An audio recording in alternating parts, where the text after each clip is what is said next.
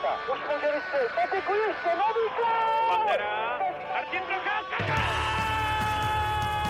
A teď je tu možnost Svojágra, kapitán! Svoboda. Gol! Je to tam, je to tam! Backhand in front. Hasek with the miraculous save on Platz. Do you believe Dominic Hasek does it again? Dobrý den, vítejte u dalšího dílu Hokej Focus podcastu. Tentokrát jsme si pro vás připravili preview před startem nové sezony NHL. Podíváme se na to, kdo bude patřit k favoritům, které týmy čekají perné časy, nebo na které nováčky bychom se měli zaměřit. A nejen o tom budeme diskutovat společně s Matějem Mejdou. Ahoj. Zdravím všechny, ahoj Tomáši. A také s Janem Denemarkem. Vítáme tebe, Honzo. Já zdravím všechny a zdravím nejenom Tomáše, ale i Matě.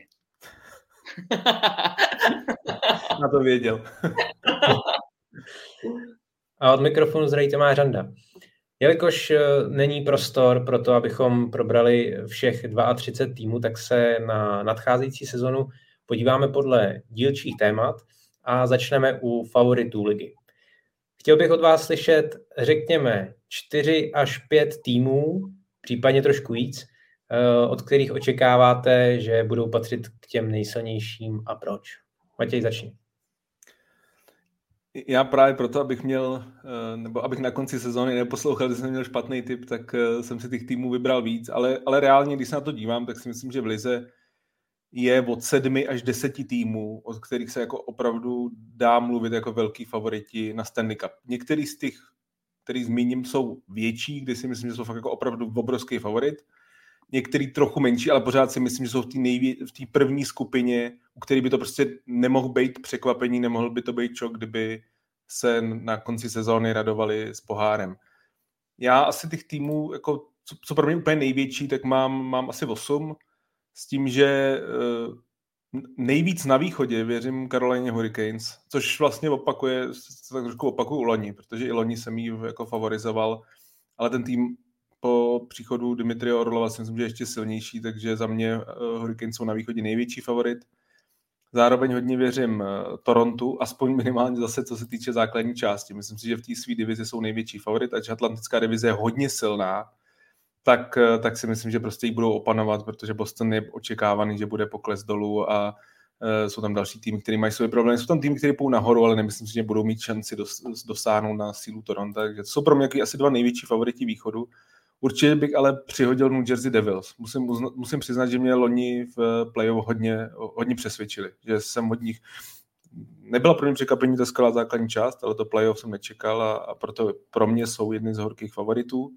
Přesouvám se na západ, Colorado Avalanche si myslím, že po té jedné off-season, která jim prostě nevyšla i z důvodu hodně zranění, si myslím, že jsou jasný velký favorit na, na Stanley Cup a že ten tým je opravdu silný nebo je silnější než v loňské sezóně. Dallas Stars, to je možná pro mě na západě asi úplně největší favorit. Tým, který má naprosto všechno. Uh, má sílu, sílu zkušeností, skvělý mládí, skvělýho golmana. Pro mě Dallas uh, si myslím, že má fakt na to, to dotáhnout uh, daleko. No a pak v pacifické divizi mám vlastně dokonce tři týmy, což si myslím, že možná bude první nějaký překvapení. A to je, já mám v podstatě všechny tři týmy, co skončily loni na první, druhý, třetí pozici obhajce uh, Stanley Cupu Vegas Golden Knights. Uh, prostě i když mi to přijde zase, že to je docela podceňovaný tým, ale potom, co ukázali v loňském playoff, prostě musí být mezi favoritama. Edmonton Oilers, pro který myslím si, že o nich dneska budeme hodně mluvit, pro mě je to absolutně boom or bust season. Prostě myslím si, že jdou naprosto all in a nic jiného než Stanley Cup není úspěch. Myslím si, že prostě musí dostáhnout se do finále. A, a, a to je. A pak Los Angeles Kings, což si myslím, že možná tady asi nejvíc překvapím, ale já hodně věřím Los Angeles Kings, i když jsou tam obrovský otazníky v brance, o tom budeme určitě dneska mluvit, ale jinak si myslím, že ten tým je taky extrémně silný, jak v ofenzivní stránce, tak si myslím, že se i líbí ta defenzíva. Fakt tam je to prostě jenom o brankářích. Takže tohle za mě doufám, že umím počítat, že, počítat, vím, že jsem měl s matikou vždycky problémy, tak, tak myslím si, že tohle je mých jako osm takových největších favoritů. Pojďte do mě. Tak Denny, můžeš navázat. Udělal jsi to snažší, vybral z 8 kousků. Já jsem tady odkrajoval jeden tým po druhém, abych se vešel do nějaký pětky, aby to bylo jako zaobalní do toho milého čísla. Uh, tak s tou osmičkou jako nelze než souhlasit, to bych asi uh, šel sám proti sobě, ale vlastně jsem z tohohle seznamu, který jsi říkal, vyškrtnul, nebo já jsem měl. Podle toho, jak si myslím, že budou vlastně jako největší favoriti, tak Dallas, Edmonton, Toronto, uh, Carolina a Vegas. A uh, otázka je samozřejmě, myslím si, že každý asi zařídí tady tu pětici do týmu, který uh, řadí mezi nejsilnější. Je fakt, že já tam nemám třeba Colorado, což uh, se mi asi vrát, může vrátit a pravděpodobně vrátí, jak to tak bývá jako boomerang, ale myslím si, že ta, jak si pojmenoval hezky off-season, se pravděpodobně opakovat klidně může. A Kings podle mě ještě mají čas, uh, třeba příští sezónu, už tam těch otazníků je tolik před tou sezónou, který je potřeba jako odpovědět, aby, aby vůbec byli jako považovaný, že to, to dotáhnou tak daleko. A nevím teďka, který ten poslední A Devils, jasně, taky podle mě ještě není úplně všechno dotažený. Já si myslím, že jako Dallas, přesně ta věta se mi líbila, mají všechno. Jako tam, když se člověk proskenuje tu sestavu, první tři pětky, obrana, elitní golman, jak blázen, tak uh, Dallas je na tom super. A koukal jsem se paradoxně, co mě zajímalo, v, se týče, protože se to opakuje, že to téma Edmontonu, jako Dreisaitl, McDavid a tak dál, že už ten úspěch musí přijít vzhledem k tomu, že mají takovýhle uh, rozdílový generační hráče po smlouvou už dlouho a velký úspěch nepřišel, že vlastně jim z těch klíčových jmén příští sezónu um, jako nikdo ne, neodejde, nebo jsou všichni pod smlouvou ještě. Ještě příští rok tam jako bude. Takže by to takový dvousezónní boom or bust, podle mě. Tohle to je okno, který oni si připravovali, možná cíleně, možná ne, ale tyhle ty dva ročníky jsou podle mě přesně jak říkáš, Edmonton jako musí, jinak se to potom rozpadne. A jinak potom už podle mě uh, tam nebude moc na čem uh, stavět, že si myslím, že ty hlavní tváře budou chtít zkusit štěstí vodům dál. A tady to je těch pět jmen, no, který si myslím, že a já si, že zase není třeba je úplně rozebírat, protože některý jako tam přišli posily, ale zase to nejsou tak gigantické věci z té síly předchozího ročníku, který by měli jako hrát tak obrovskou roli. Samozřejmě Toronto, Tyler Bertuci, Max Domy, John Klingberg, my si můžeme v tuto chvíli ještě mezi posily, to nám asi řekni ty Tomáši, jakožto fandalí, jestli to bude provar nebo ne, ale, ale to tam nějaký jako jména přišly. Jak ten zbytek je tak jako podobnej, bych řekl, a uh, v tomhle se uh, směru v té síle se nic nemění a věřím, já teda věřím, a budu to tady asi opakovat každý rok, dokud se to jednou nestane, že ten kanadský tým by to jako mohl zvládnout. Je to takový klasický říjnový přání, a jde samozřejmě hodně věcí proti ním, ale věřím, že tady z těch dvou, který jsme řekli, který mají samozřejmě největší šanci, že by to jeden z nich urvat mohl. Minimálně do finále teda. Minimálně do finále věřím, že by to mohlo být. Trošku předbíháš jednu z mých dalších otázek uh, ohledně kanadských týmů, ale to vůbec nevadí. Uh, mám to podobně jako Denny.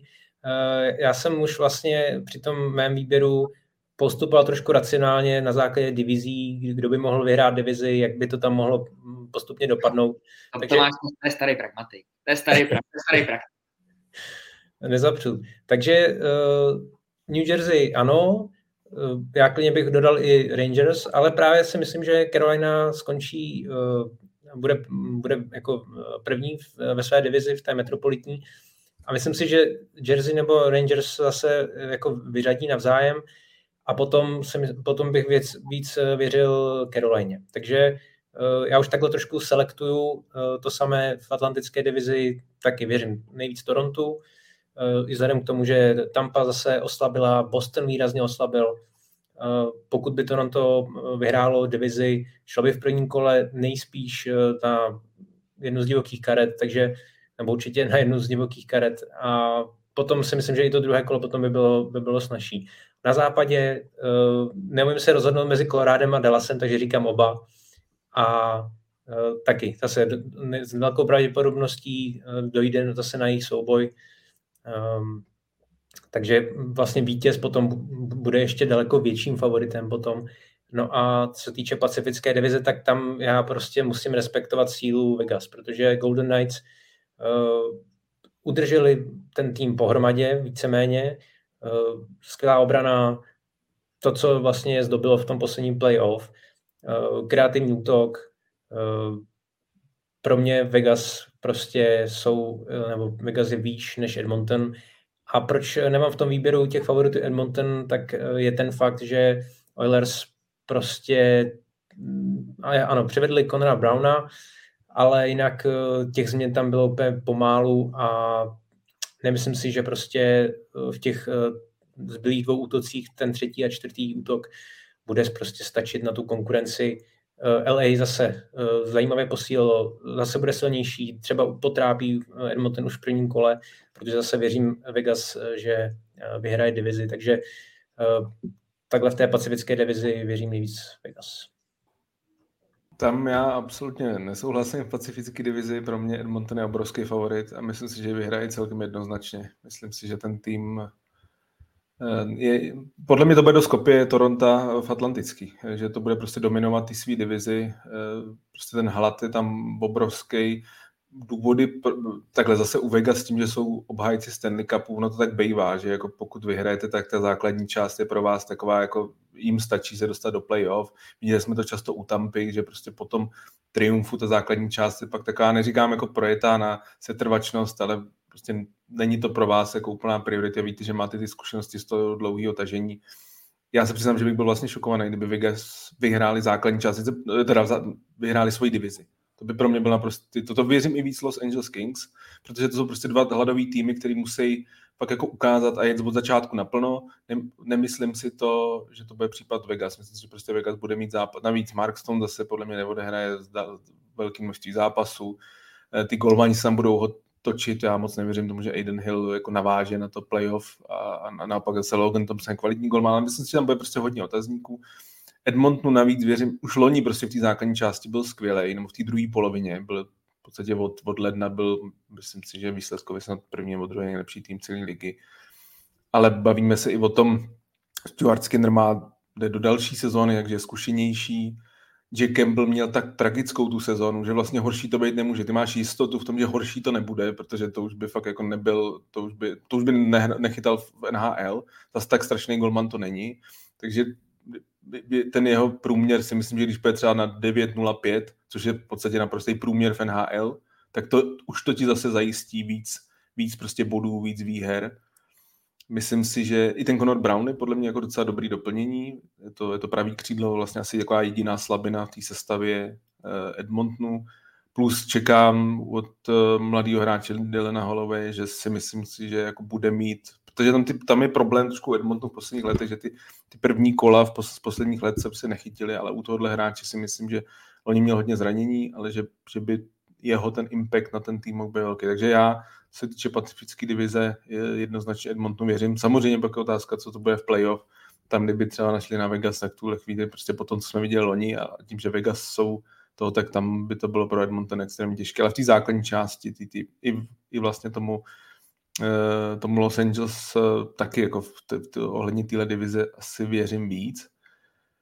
Aby jsme to pojďme to možná i trochu posunout, že nechci se to Tomáši brát do toho, toho, ale říkal jsem si, že určitě samozřejmě nějaký jména, jako Rangers, ty jsem tam jako dlouho jsem zvažoval, protože loni jsem Rangers extrémně věřil, ale pro mě to zklamání v té sérii z Devils bylo tak velký, že vlastně pro mě Rangers v tuhle chvíli možná jeden z nejvíc nečitelných týmů, protože já jsem čekal, že prostě ty mladí hráči udělají výrazný progres. A teď nevím, je tam samozřejmě změna trenéra, pro mě tam hodně otazníků. Jo? Prostě jestli to bude tým zase jenom kolem šestěrky, na které bude tahat z brindy kolikrát, protože ten tým jako velmi často v zápasech je přehrávaný. A nebo jestli se ukáže to, že tam je prostě hrozně moc talentu, jak mladýho, ale tak i v tom jako ideálním věku. A prostě zařadí se mezi ty favority, kde já jsem je loni měl. No a pak samozřejmě tady velký, velký otazník, nebo velký dilema jsou dva kluby prostě v atlantické divizi, který prostě poslední léta potřebovali každoročně k obrovským favoritům a teď jsme je tady nezmínili.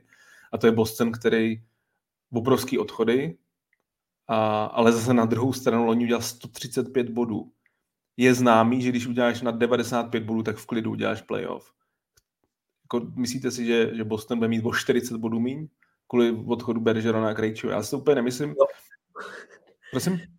Já si to myslím. Já si myslím, že Boston zažije velký bodový propad už jenom z tady té matematický, no z tady té jednoduché matematiky, protože uh, těžko si představit, že s tady tou uvozovkách okleštěnou sestavou naváže na tu historickou sezónu. A navíc, eh, ještě když přišli prostě o dva elitní centry, kteří jim tvořili hru, přeslovku, oslabení svým způsobem. Nevěřím tomu, že, že Boston bude mít okolo 100 bodů. Jako, že by, že by vlastně jenom měl by skvělou sezónu i tak, i po, po těch odchodech. Jo. No takhle, 100 bodů si myslím, že je jako mírně nadprůměrná sezóna. Mně, mně jde o to, že vlastně právě z toho matematického hlediska, na které já sice málo kdy dám, protože, jak říkám, matika nikdy nebyla moje síla, ale prostě ze 135 bodů jít dolů o 40, jako, to je strašný propad, to je jako obrovský propad. To, to, to, to, to se málo kdy jako týmu stává. Naopak se i málo kdy stává, že jdeš do 40 bodů nahoru. Jako to, to je prostě obrovský progres, který... No, má... Ta laťka není postavená jako normálně, že jo?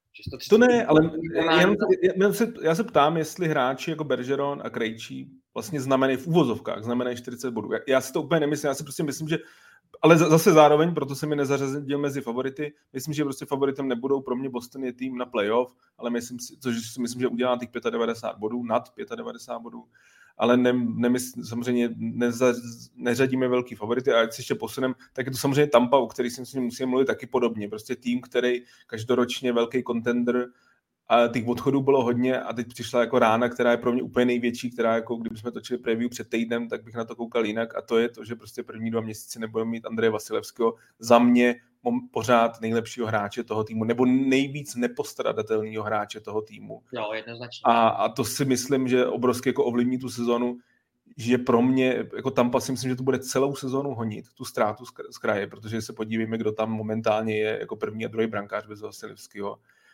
a jestli jim to vlastně, jestli to i doženou, protože ten kádr, ano, je tam pořád několik geniálních hráčů, ale už nejsou nejmladší. Ten, ten tým nemá šířku a teď přišel, jak říkám, za mě on nej, nej, nejdůležitějšího hráče toho týmu. Kdyby nebylo playoff, absolutně nejsem šokovaný u Tampy. Reálně. Fakt, že ne. Když neudělají osmičku, ne, nebudu jako překvapený. Já si myslím, že pořád ta síla tam je, takže ačkoliv ty dva měsíce bude chybět, eh, ještě otázka, jestli eh, na poslední chvíli neseženou někoho z waiverů, eh, nějakou, řekněme, zkušenější jako dvojku, které se týmy budou třeba zbavovat těsně před vstupem do sezóny, takže tady ještě nějaká jako šance, ale myslím si, že pořád ta síla tam je a, a možná, že nakonec to paradoxně může být i výhoda pro Tampu, že vlastně se bude rozjíždět pomalu a potom vlastně načasuje tu formu do druhé, do druhé poloviny sezóny a tam zase může všechno válcovat a potom spíš, spíš si myslím, že v klidu, v klidu víceméně v klidu postoupí do playoff. Jonas Johansson, ne? Eh, teďka na mhm. čísle hmm. jedna, brankářský. No, nějakých 55 No. Nějakých 55 zápasů v NHL, golový průměr je hodně, hodně, hodně špatný. Já tam taky souhlasím s Tomášem, že si myslím, že někoho stáhnou z waiveru, minimálně, jako to je v tom, nebo možná i, co, že mluví se hodně o Jaroslavu Halákovi, Brian Elliott, který tam že, taky nějaký čas strávil, takže jsou jako volní golmani. Je to, je pro, pro mě to jako obrovská ztráta a tady, nesu, tady bych úplně nesouhlasil s Tomášem, já si myslím, že pokud ta ztráta z těch dvou měsíců bodová bude velká, tak si myslím, že to nebude jako na klid a, a bude to správně naopak jako strašný honění od ledna dál těch, těch zápasů a vzhledem k tomu, a o tom budeme taky mluvit, že o týmech na hraně, je tam řada týmů, který si myslím, že bude velký progres, tak si myslím, že fakt jako by to nebyl šok, kdyby jim to nestačilo. Myslím že bude, ale myslím že to bude fakt jako tuhej boj pro ně. Díky tomu, že prostě nemají Vasilevského první dva měsíce. Kdo tedy vyhraje eh, prezident trofy pro vítěze základní části, podle vás? Je to ta méně důležitá trofej? Toronto. Já si myslím uh, Edmonton nebo Carolina. Jeden z nich. Měli tak já, měli já... nějaký sásky. Jako to je... Ještě jednou? Měli bychom nějaký sásky. Tohle to k tomu vyzývá, prostě nějaký natavačky, něco takového. Třeba, to... třeba oholit si hlavu, nebo víš, něco takového mě napadlo. Uh, tak já, já, já zvolím, já jsem původně uvažoval o Vegas, ale uh, nakonec dám na to, že centrální divize je pro mě svým způsobem nejslabší pro ty, nejjednodušší pro ty favority, takže já, já, já typnu Colorado. Pojďme se podívat uh, na už Matějem zmiňované týmy na hraně, protože to bude asi ta největší nejví, tam bude největší zájem eh, diváků, protože těch týmů na hraně může být letos opravdu dost. Eh, na východě, když tedy začneme východní konferenci, tak se hodně mluví o triu klubů, které jsou na tom možná docela podobně, i když pro někoho třeba tolik ne. Každopádně je to Ottawa, Buffalo a Detroit. Tři týmy, které touží po návratu do playoff. Hodně se o nich mluví. Eh, jak to vidíš eh, tedy na tom východě? Matěj. Na východě. Uh, za mě zmínil si tři týmy, ale já v té atlantické divizi čekám výrazný progres od Buffalo a od Otavy. A od Detroitu za stolik ne. Já si myslím, že Detroit prostě na tyhle ty dva týmy nemá. Aspoň se koukám na papíře, že prostě pro mě já hodně věřím Buffalo. Já jsem v závěru loňské sezóny jsem naskočil na tenhle ten vagón, jak se říká, na vlak, jak se říká. A, a prostě si myslím, že, že pro mě možná to je takový možná největší jako bold prediction, co řeknu, ale tím, že právě bude mít Tampa ty problémy a o Bostonu jsme že už mluvili, pro mě by nebyl šok, kdyby Buffalo skončilo druhý v atlantické divizi. A v, v podstatě v klidu udělal playoff. Jo, jako je, to, je to opravdu obrovská víra v ty mladý hráče a možná je to o rok dopředu, protože já si myslím, že to je podobně jako Devils, nebo ty už jsou tým současnosti. Buffalo je prostě obrovský tým budoucnosti za mě, protože těch prospektů už tam fakt je jako obrovský množství. Možná jim věřím o ten rok dřív. Teď nemyslím, že jako budou nějaký favorit playoff, nebo to, to vůbec ne. Ale co se týče základní části, tak jestli se jim podvede start, což u nich třeba na rozdíl od Otavy, u které u Otavy, to, to řek, tady řeknu na rovinu, pokud Otava ne, nezvládne prvních pět zápasů, tak trenér letí, tam jako DJ Smith je pro mě jako nejvíc nejvíc trenér v ohrožení, jako ta Otava prostě potřebuje kvalitní start.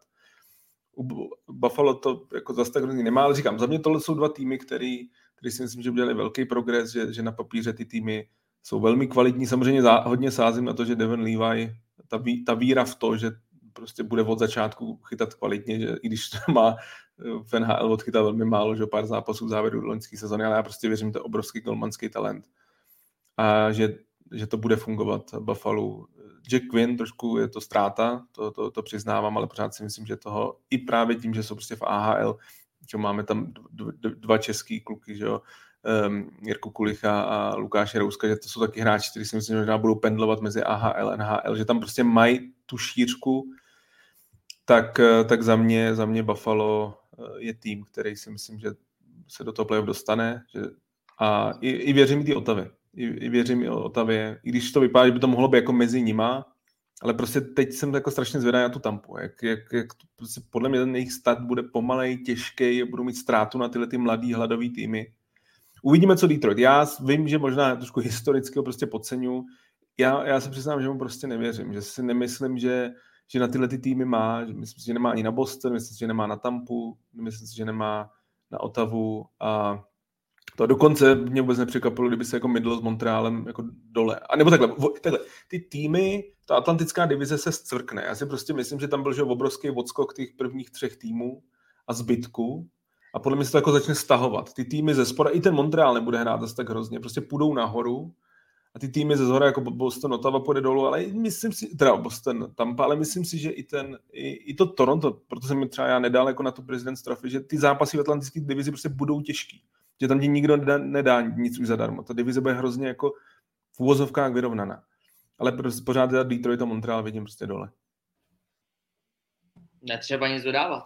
Souhlasíš s Matějem? Úplně stejně, no, úplně stejně. Uh, myslím si, já teda si trochu víc myslím, že ty uh, podpisy nakonec tak nějak to ve mně uzdrávo, že v té Otavě si to klikne rovnou a že by mohly fungovat hnedka od začátku. Samozřejmě přeju DJovi přežití, protože trenér s takovýmhle jménem by měl zůstat dlouho v NHL, ale uh, myslím si, že budou dobrý a my, věřím, myslím si, že myslím, že dva podcasty zpátky jsme řešili podpisy volných hráčů, já věřím, že Tarasenko bude jako velký přínos. Velký, že prostě fakt má jednoletou smlouvu, že vlastně jako nejde o přežití v jeho v té nejlep, jako nejlepší lize světa, ale prostě o ukázání se jsem zpátky na top levelu. Pořád jsem na top levelu. A myslím si, že, že budou dobrý. No. Dokonce si myslím, že to bude ještě jako víc než Buffalo, vzhledem k tomu, že ty hráči, kteří tam přivedli, anebo který už tam mají, tak už mají právě toho mnoho odehráno. A už taky dlouho chtějí, že jo, tam prostě úspěch nebyl jako roky. Takže uh, těm věřím vlastně z toho tria nejvíc, víc než Buffalo. Myslím si, že Buffalo s Ottawou jsou na hodně podobné úrovni i v tom smyslu, že uh, je otazník nad brankovištěm, uh, hodně se spolehá v Buffalo na Levi'e, Otava zase je otázka, jak zachytá Korpiso. Buď bude perfektní, nebo to bude spíš takový průměr. A myslím si, že právě na tady to by mohla trošku Otava dojet. Taky budu víc věřit Buffalo, ale myslím si, že z té trojce postoupí jenom jako jediné. Jo, že Detroit uh, prostě ten kádr, kádr není kvalitní, musím to takhle říct. Je tam pár prostě zajímavých hráčů, ale, ale v té konkurenci, v té, i v té atlantické divizi je to, je to prostě bez šance podle mě. A dokon, je to málo. A dokonce uh, prostě ani, uh, ani na divokou kartu prostě nevěřím Detroitu. Takže podle mě Buffalo tam proklouzne. Nemyslím si, že, že nebudu takový optimista jako Matěj, ale uh, myslím si, že se nám jako dostane, ale spíš jako na pozici divoké karty. Když jsme teda, uh, řekněme, už takhle trošku konkrétní na, na východě, tak uh, koho tedy vidíte do playoff? Jako osmičku celou. Celou, protože víceméně na několika klubech se, jsme se už shodli, takže asi, nebo tak víceméně jestli to můžu říct za všechny, počítáme s Torontem, s Bostonem a s Tampou, i když teda Matěj naznačoval, že možná tam spíš teda to Buffalo. A co ta další pětka? Carolina, Devils, Rangers. Pak máš dvě místa, no. Tak Islanders, Florida. Budeš věřit uh, stejnému složení, jaký bylo ne, ne, ne, myslím si, já si myslím, že, že uh, třeba u Tampy je prostě reálně, že to neudělá a že tam bude místo nich bude, uh, bude někdo jiný. A uh, paradoxně si myslím, že Ottawa prostě udělá playoff. Já jsem to říkal teda už i loni a budu, budu s tím letím, s touto odvahou fungovat i dál. A já nevím, no, já, já, já si myslím, že Islanders půl roky tak přímě teda. Že to je manča, který jako to je, to je prostě takový, ne, ne rychlej, ale prostě jako dlouhá setrvačnost, která jde dolů a dolů a dolů. A prostě to neudělají. Takže mít to je to tak, no. Ten, ten tým jde po, pozvol, pozvolna dolů. Není to žádný jako velký propad, ale je to prostě pozvolná cesta dolů. Úplně odepsat nedokážu, protože Elias Sorokin je prostě tak, takový fantom v bráně, že, že si myslím, že je to ten typ brankáře, který je tě schopný dostat i s takhle průměrným až spíš podprůměrným týmem do playoff. To, takže pro mě jsou na hraně. Já jako nedokážu asi v tuhle chvíli říct si prostě tu osmičku. Já si myslím, že tam jako deset týmů, který o to jako budou prostě bojovat a jeden, dva to, to, to, to minou prostě o bod, o dva. Matej. Loni se to stalo Pittsburghu o dva body. Myslím si, že Pittsburgh se do playoff vrátí, protože prostě Carlson je velká posila, takže to fakt bude ještě taková jako poslední asi menší party v Pittsburghu, když si myslím, že prostě playoff eh, to na nějaký velký uchání nebude, ale asi myslím si, že prostě budou mít těch bodů víc. Říkám, Rangers jsou pro mě strašně těžce čitelný, ale zase ne natolik, abych je vyřadil z playoff. To jako ne, to, prostě by byl, to by byl pro mě šok. Jako kdyby Rangers nebyli v playoff, tak to, to, si, to, to, to si moc jako představit nedokážu. Ještě vlastně před týdnem bych řekl Tampu do playoff, ale teď prostě si myslím, že jsou fakt hodně na hraně. Že to, já tam, tam Tomáš s tebou neschodnu, ty vlastně asi teda jsem pochopil, tam máš jako na, v klidu v playoff. Já je mám fakt jako extrémně na hraně a teď si myslím, že to je jako úplně na rovinu mezi nima, tou Otavou, jo, protože že bavíme se o osmém místě. Já si fakt myslím, že to je jako sedmý, osmý místo. Je, je tam Otava, je tam Tampa, a měli bychom tam samozřejmě řadit Floridu, která jako že loňský finalista nebo poslední finalista. Já jsem jim loni nevěřil na playoff a strašně dlouho po velkou část sezóny jsem vypadal jako genius, ale jako, že mi to vychází ten typ a nakonec se tam dostali vlastně úplně na poslední chvíli, spíš nemohocnosti Pittsburghu a dalších. A nakonec to bylo finále, takže ale pro mě Florida ale to bude na hraně, protože Ekblad je zraněný, Brandon Montour tam nevím, jestli to stihne nebo ne, ale prostě jsou tam, to, byly tam i odchody v té defenzívě. Ekman Larson, za mě to není posila v, ve, v jeho fázi, v jaký kariéře je. Si myslím, že není jako posilo. Myslím, že i budou posílat Radko bude se tím stylem, jakým hraje. Za mě Florida to bude mít jako hodně těžký. ale jsou to ty týmy na hraně. Prostě tam, tam spíš jako oddělím ty týmy, kterým absolutně nevěřím, a to je Detroit, Montreal, Philadelphia, Columbus. Washington. A teď vlastně Columbus. Já jsem myslel, že Columbus bude jako tým, který je nahoru, protože to horší jít nemůže. To byla naprosto katastrofální sezóna ta loňská.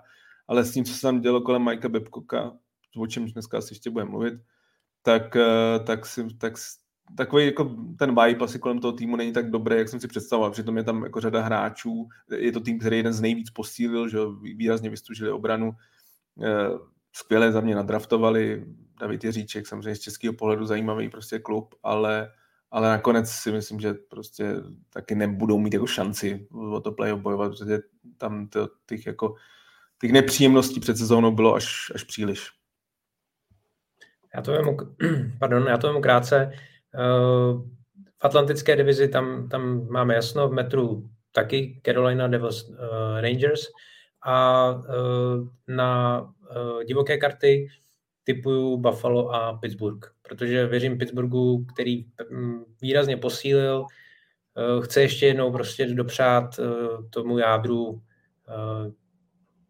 oni určitě doufají v dlouhý, uh, dlouhý run ve Stanley Cupu, takže ještě jednu takovou reálnou nebo nějakou jako výraznější šanci na Stanley Cup, takže já nebudu věřit Floridě a Islanders oproti teda tomu jarnímu playoff. Myslím si, že vzhledem těm zraněním a, vlastně tomu, co už bylo řečeno, tak uh, že udělají krok zpátky. Pojďme na západ. Uh, tam jsem zase vybral uh, takovou zajímavou kanadskou trojici, která podle mě bude v tom mixu na hraně někdo bude mít, někdo, někdo ten tým bude mít spíš v playoff, někdo pod čarou. Calgary, Vancouver, Winnipeg. Jak to vidíš, Honzo? O, do živýho. To je otázka do živýho. Uh, takhle, já zároveň přeskočím k uh, osmičce, která postoupí a tím bych možná to mohl jako očkrtnout. Tak ta první pět, když se kouknu na loňskou tabulku, tak ta první pětka bude totožná uh, Vegas, Edmonton, Colorado, Dallas, uh, Kings, tam si myslím, že mm, se vlastně tak nějak, jasně, zase se klasicky stane nějaký překvapení, někdo z nich to, ale jako na papíře to vypadá, že ta pětka jde, jde, jde dál.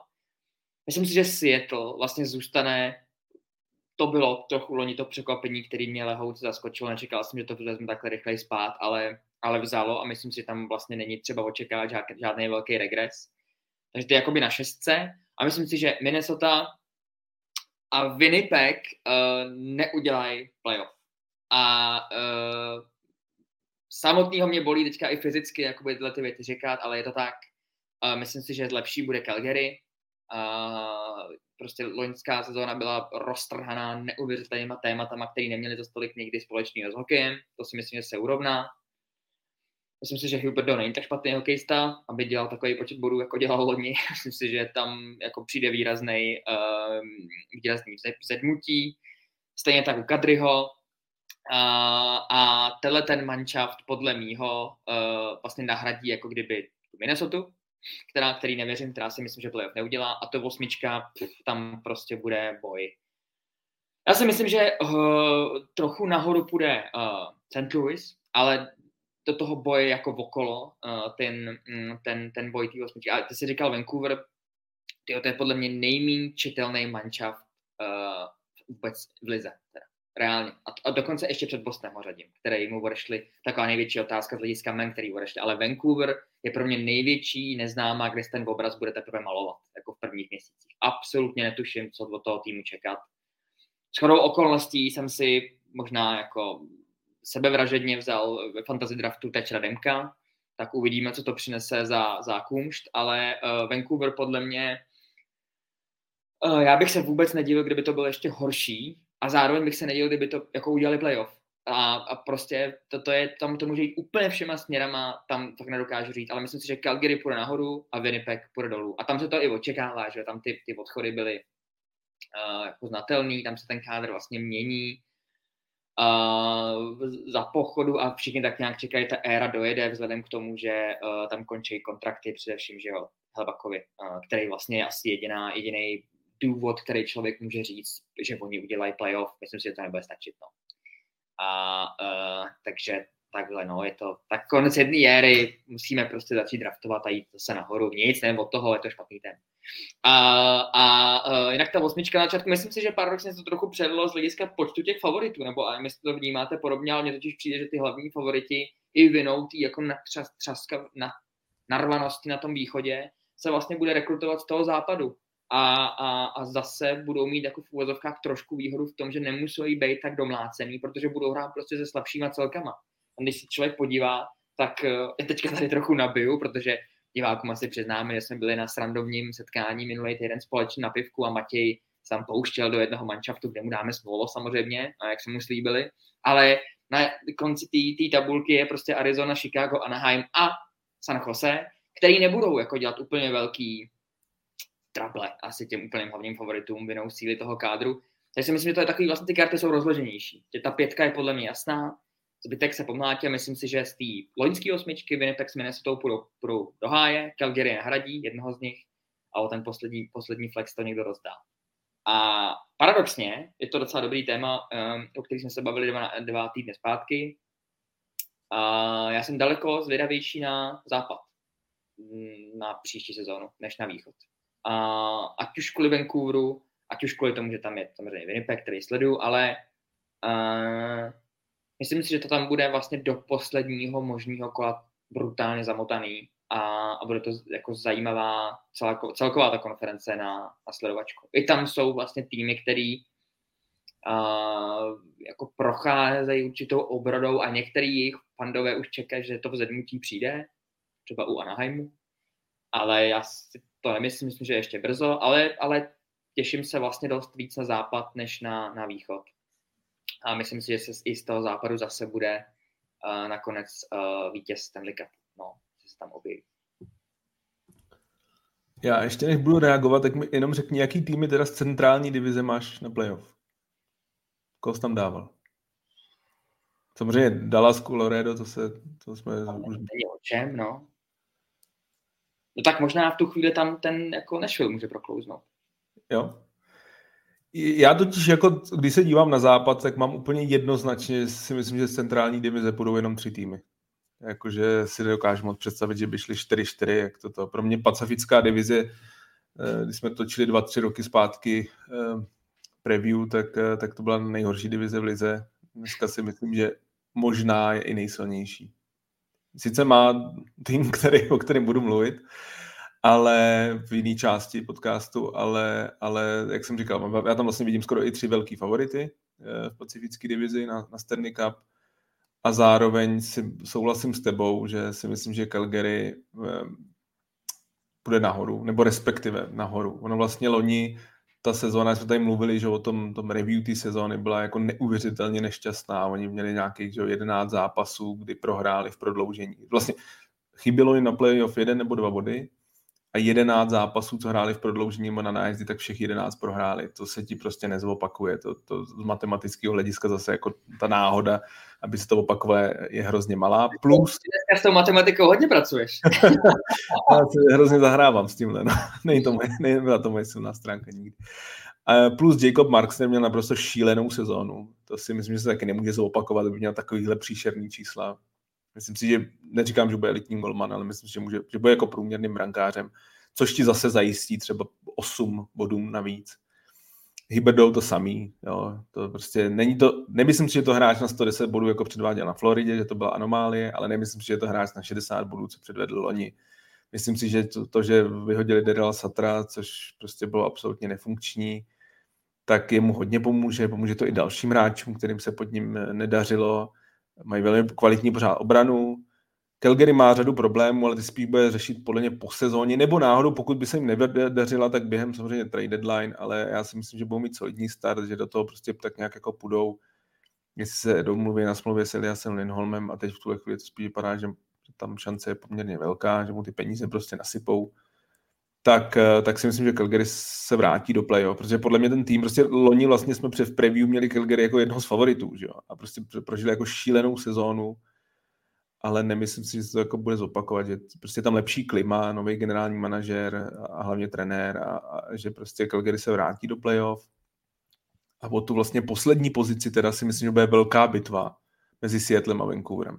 Myslím si, že bude velká bitva mezi Seattlem a Vancouverem. A já bych ani nebyl šokovaný, kdyby Seattle vypadl uh, z té vlastně i pětky dokonce. Protože, jako říkám, Edmonton, Vegas a LA mám jako jasný, Calgary věřím, jako čtvrtý tým z pacifické divize a ten poslední si myslím, že to mezi Seattlem a Vancouverem. A Vancouver, za mě, já tam cítím nějaký ten hlad, protože podle mě tam velký, jako, uh, velký tlak na ten výsledek, že to je tým, který, jak si říká, může jít nahoru, může jít dolů, ale většinou poslední léta jde spíš dolů.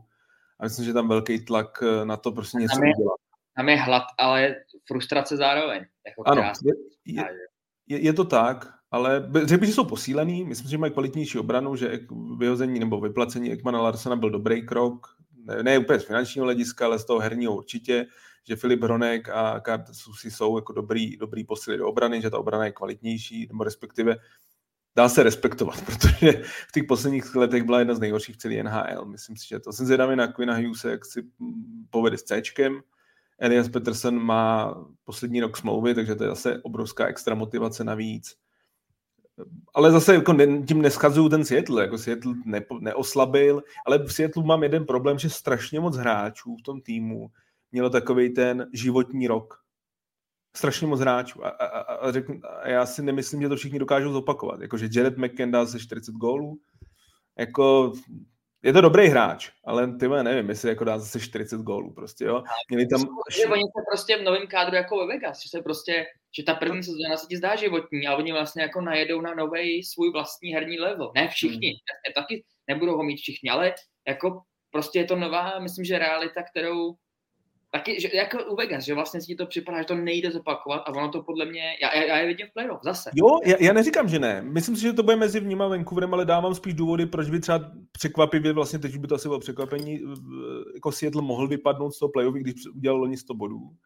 Je, že prostě pro mě, když si zeptáš třeba, kdo je 40 gólový, nebo kdo má v NHL, jaký hráči jsou schopni dát 40 a víc gólů, tak já tam Jerena McKenna nemám. Jasně, ale, ale, doka- ale dokázal. První hráč, který tě napadne, no to ne, jako jasně. No. Jo. Vince, Vince Dunn měl úplně geniální sezónu. Jako jestli dokáže navázat na takhle skvělý výkony, to byl prostě top 10 back ligy. Jako, nevím, jestli bych ho měl mezi top 10 backama ligy. Co je může být optimistický, je to, že i s naprosto tragickýma brankářema v loňské základní části, kde zase Filip Grubauer neměl dobrou sezónu, Marty Jones, který tam teď je vlastně trojka v Torontu, tak, eh, tak prostě měli špatný čísla a stejně se do toho playoff dostali. To je zase jako je takový optimistický. Říkám, já to vidím mezi Vancouverem a a Seattlem ten boj o, tu, o to osmý poslední místo, myslím, že prostě, nebo jsem přesvědčený, že bude pět týmů z Pacifický. Za mě Nashville na playoff nemá, St. Louis taky ne. Já si myslím, že nakonec to bude tam Minnesota, že, že prostě je tam, jsou tam prostě pár elitních hráčů, kteří samozřejmě hodně koukám na Kaprizova, ale i třeba na Matthew Boldyho, jsou prostě tak, tak skvělí hráči, že si myslím, že se do toho playoff dokážou dostat. Filip Gustafsson chytal dobře, Flery si ještě něco odchytá jako spíš z té pozice dvojky takže za mě, za mě by to měla být Minnesota, ale nebyl by to šok, kdyby nebyla. Ale moc tam jako spíš nevidím, kdo by měl konkurovat té centrální divizi. Prostě musíme mít tři týmy a kdo by byl ten další. Já, já fakt St. Louis jako nevěřím. Ne jo. Moc ne. Moc, ne. Mně přijde, že bych... tam furt je co nabídnout. Jako, že tam furt ty jména vlastně jsou a, a dlouho už se jako to... Já si, že Kairu bude mít dobrý rok. Hmm že v obraně jsou jako furt jména na ústupu, ale furt dobrý jména, jako který prostě dva roky zpátky byli top, by si řekl. A když by se poskládal dohromady, tak bomba a najednou vlastně po tom ročníku, který byl, řekl, byl šílený a, a u Folka by se dalo říct, že prostě ten Zenit už ťuká, ne ťuká na dveře, ale možná už ty dveře otevřel, tak jako, ale podle mě to je furt dobrá defenziva. Jako, nebo, to, nebo bych je. Jako to by klidně mohl být mančat na těch třech, Colorado, Dallas, Blues. Úplně v klidu. Já tam mám otazníky s Jordanem Benningtonem, který prostě má takový postupný nebo pozvolný prostě pokles eh, té výkonnosti. Eh, mají zajímavou dvojku mladého brankáře, ale jestli jako je schopný úplně odchytat víc zápasů nebo stát se jedničkou ještě takhle brzo si nejsem úplně jistý. Braden Chen si myslím, že taky další hráč, který má nějaký pozvolný pokles kariéry, Brandon Saad v tom útoku. Jo, samozřejmě jsem hodně zvědavý na Kubu Bránu, prostě pokud jako Kuba Brána do, do, do, vydrží 80 zápasů zdravej, což jsem v posledních letech moc nedařilo, tak je to borec, který je schopný dát 35 gólů. Jako to jsem naprosto přesvědčený, ale, ale musí být zdravý a tam to je prostě jako moc otazníků. Plus ta obrana, jako takhle, před dvouma lety by vypadal skvěle, ale prostě Colton Parejko taky pokles, Nick Ledy je přeplacený, Tory Krug, tam jsou velký problémy, ten byl vlastně na odchodu, klub se ho chtěl jako zbavit a nešlo to, nebo respektive on má tu, tu klauzuli o neměnitelnosti a prostě betoval ten, tu trade, což taky nikdy nedělá úplně jako dobře, když prostě víš, že se tě tým chce zbavit, ale, ale prostě se mu to nepovede. Možná ten Justin Falk, to jsem vzal ve fantazii asi v jedenáctém kole, Borec, který dělá hodně, hodně bodů, tak tomu doufám, že vydrží zdraví a že ty body bude dělat i letos. Ale za mě, jako já mám St. Louis paradoxně jako rád, že to je jako jeden z mých jako sympatických týmů, kterým jako přeju, ale jako nevěřím jim prostě. Jako, asi by to nebyl šok, kdyby jako přetáhli Minnesota, ale myslím, že Minnesota je pořád kvalitnější. Nashville, jak jsem říkal, nevěřím, no a pak, eh, pak tam je pár tým. Pozor, Arizona. Arizona nebude tak hrozná. To je, to je možná jedno z malých překvapení pro mě, nebo takových, to bude Arizona podle mě hodně posílila a myslím si, že stáhne se bude, jako nebude to na playoff, ale, ale bude se dotahovat na tyhle ty týmy, jakože nebude prostě udna NHL. Arizona podle mě ten tým není zase tak špatný. Je tam Šedá zóna. Šedá zóna. Šedá zóna, to, to, jako jo, jako daleko od playoff, to, to, to, se, to se shodneme. To by, to by bylo obrovský překvapení. Oni aspoň poslední sezónu byli zajímavý tou arénou a tím, že byli nejhorší. A teďka to bude šedá zóna, už nebudou zajímavý ničím. Tak na tu arénu si zvykneš a ty výsledky budou jakože relativně OK. Tak jsme zase zpátky, kde jsme byli. Ne, já zase to si dělám legraci z nich, ale jako na playoff to není. No. Hmm. A pak Winnipeg nevím. Winnipeg vůbec strašně moc otazníků. Tam prostě je to o těch odchodech, co Scheifly, co Halebak. Zajímaví vlastně hráči, co přišli za Duboa, ale podle mě jsou trošku horší než Duboa. Tam jako, no, za mě, za mě Winnipeg jako strašně těžko čitelný. Tam, tam jako si myslím, že spíš fakt padne ten granát jako v průdce sezóny a, a ty hráči půjdou a půjdou do nějaký té přestavby, což možná si myslím, že Denny teď doufá trošku. Ano. Já z toho kanadského tria budu věřit uh, taky Calgary. Myslím si, že Seattle, uh, výhoda Seattle je ta, uh, ta vyrovnanost. Jo, že sice uh, asi ne každý si splní ty, ty svoje osobní maxima uh, z poslední sezóny, ale i když dá Jared McCann 30 gólů, tak to bude Seattle nějakým způsobem stačit. Grubauer zase v playoff se zase rozpomněl na ty svoje lepší časy, takže myslím si, že taková ta, ta kompaktnost toho kádru, taková ta vyrovnanost určitá bude lepší než prostě otazníky ve Winnipegu a podobně.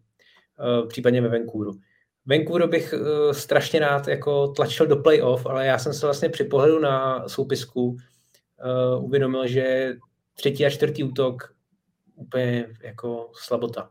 Bohužel, Hmm. Bohužel, já vlastně ani pomalu neřeknu jako zástupce těch útoků, jo. prostě to jsou, to jsou jména, já jsem myslel, že, že už to tam začali trošku eh, nějak budovat líp, ale je to fakt jenom v těch prvních dvou útocích a to prostě bude málo. Bohužel. Byť strašně Vancouveru bych to, bych to přál. Eh, skvělá fanouškovská základna a prostě město a, a Kanada, takže ale, ale budu muset, budu muset potlačit eh, přání a věřím Calgary a Seattle. A jinak uh, ty trojky budou stejné jako uh, ty první tři místa budou stejné jako, jako na jaře, takže Vegas, Edmonton, LA a v centrální Colorado, Dallas a Minnesota. Máme tady dotaz od Adama Hajka, jestli to bude pro Marka Andreho Flerio poslední sezóna. Já bych řekl, že uvidíme. 39 let? Uh, 38, 39? 38, 39, jedna z těch, no. Je to... Má, ho, má ještě před sebou jako zajímavé milníky. Možná vám do toho takhle skočím. Mm. Já jsem se teda eh, nechával na později, ale tak řeknu to už teď, protože uh, Flery mu chybí sedm výher na dohnání Patrika Roa, jo, v počtu vítězství, byl by, byl by druhý a potom teda s tou osmou výhrou osamoceně na druhém místě. 15 zápasů do tisícovky, odehraných utkání v základní části a tři čistá konta, aby byl v top 10 historicky počtu vychytaných nul, takže sledujeme prostě legendu a pro mě osobně to byl asi nejzábavnější golman a pořád je teda posledních, no pomalu, můžu říct i 20 let. No. Takže já doufám, že ještě zůstane nějakou dobu v NHL, protože byť ty výkony už nejsou třeba to, co bylo před rokem, před dvěma, už je to znát, ale pořád prostě tam přidá prostě něco navíc, nějaký zákrok efektní a to, a to mě strašně baví. Je mu 38 Bude to, bude to o zdraví. My jsme se teďka odmlčeli a čekali, to začne. Pojď Matěj. Ne, myslím, že ta odpověď na tu otázku je o zdraví. Prostě když bude zdravý celou sezónu, tak proč by jako nepřidal další, jakože výkonnostně na, ten, ten, na to backupa to bude. Samozřejmě nějaká že, rodinná situace a taky asi by nechtěl přecházet, má velkou rodinu, tak přecházet někam jinam, asi by to bylo prostě jedině v Minnesotě. Za mě, já teda asi nejsem úplně jako předsedou fanklubu Mark André Fleryho a samozřejmě ho uznávám, že to je eh, jako skvělý golman, ale, ale měl jsem určitě během jeho éry oblíbenější. Eh, je to, je to jako, je strašně těžko se na to odpovídá, prostě jako takhle u těchto veteránů, jestli budou pokračovat nebo ne, pokud o něj bude zájem, myslím, že by pak byl, jako říkám, na tu pozici backup dvojky, tak, tak proč by nemusel. On, mě, on na mě působí tak energicky, že si myslím, že by mě nepřekvapilo, že to je borec, který bych chtěl chytat do 1,2,40, protože myslím, že to prostě strašně baví. Je to nějaký ten týmový hráč, takový ten jako extrémní oblíbenec v kabině, takže jako nepřekvapil by mě, kdyby šel dál. A říct, že tady ty milníky, který si jmenoval, on může jako zmáknout úplně v klidu letos. Se týče čistých kont, čistých uh, štítů, výher, prostě jo, čistých štítů, to se ani neříká, pro boha, jsem tady vytáhnul jinou, jinou záležitost. No prostě ty milníky je schopný udělat letos a, a ale jo, s tím, s tou poslední částí, jak říkal Matěj, jsem chtěl dodat přesně, že to je prostě člověk, který má na tom rád samozřejmě tu hru jako takovou miluje, ale několikrát se vyjádřil v tom smyslu, že on prostě už daleko po těch neuvěřitelných um, jako úspěších, co prožil v životě a v kariéře, je pro ně daleko víc ta, ta možnost být v, v okruhu té kabiny a být blízko jako tý, tomu, tomu, tomu prostředí, toho manšaftu a tak dále, takže uh, tam já myslím, že z jeho pohledu se nikdy jako nevyhadřilo, že by se tohle vůbec mělo blížit. Samozřejmě záleží, jaký tam se musí sejít dvě strany, ale já myslím, že jako v jeho pohledu není uh, důvod, ani asi výkonnostně právě, končit. Jako nebude to jednička, ale, ale proč ne, jako tam do čtyřicítky úplně v klidu.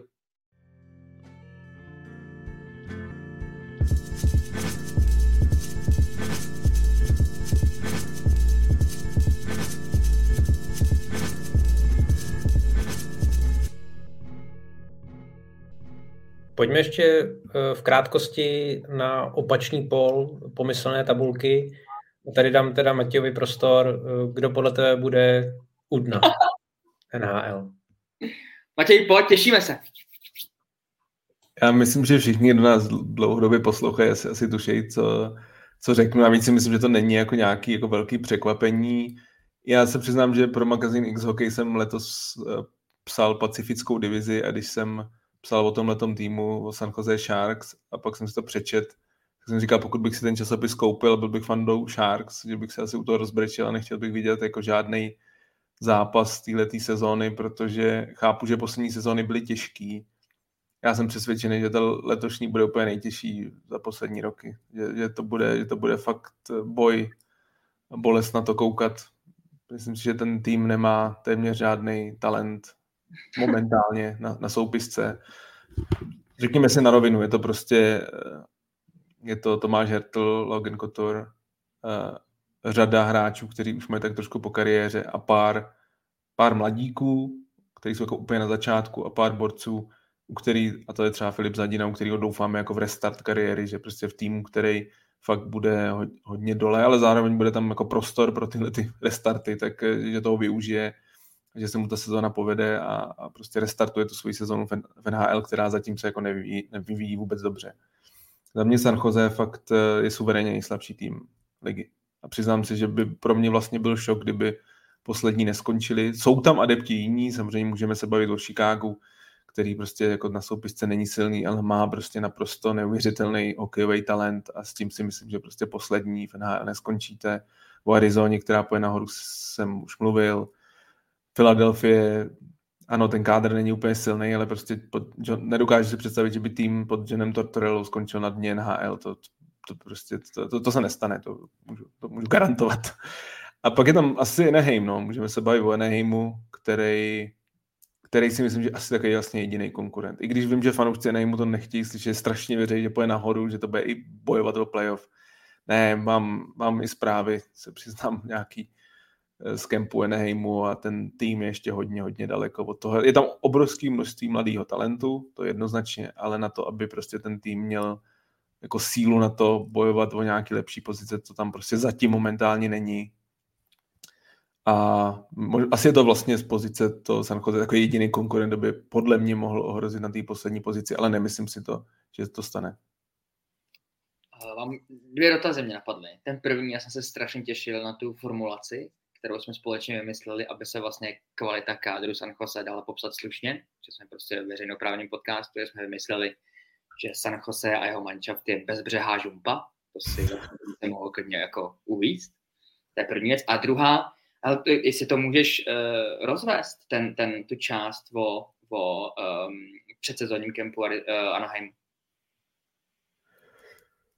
No, tak, eh, tak vím, že přišli tam nějaký hráči, samozřejmě jeden hráč jako s českou, nebo jako kde je Čech a, a tak jako mám nějaké jako zprávy trošku o tom, jaký, jak, co říkal o tom kádru a, a, a prostě moc dobře si asi uvědomuje, jak, jak, jaká je síla toho týmu. Jako říkám, ten, ten tým má jako extrémně talentovaný hráče a myslím si, že Anaheim za 3-4 roky bude jako velmi zajímavý tým, ale prostě momentálně do toho nedorostli, loni předvedli, jak jsem říkal, z defenzivního hlediska podle mě nejhorší defenzivu za posledních 15 let, co jsem v NHL viděl.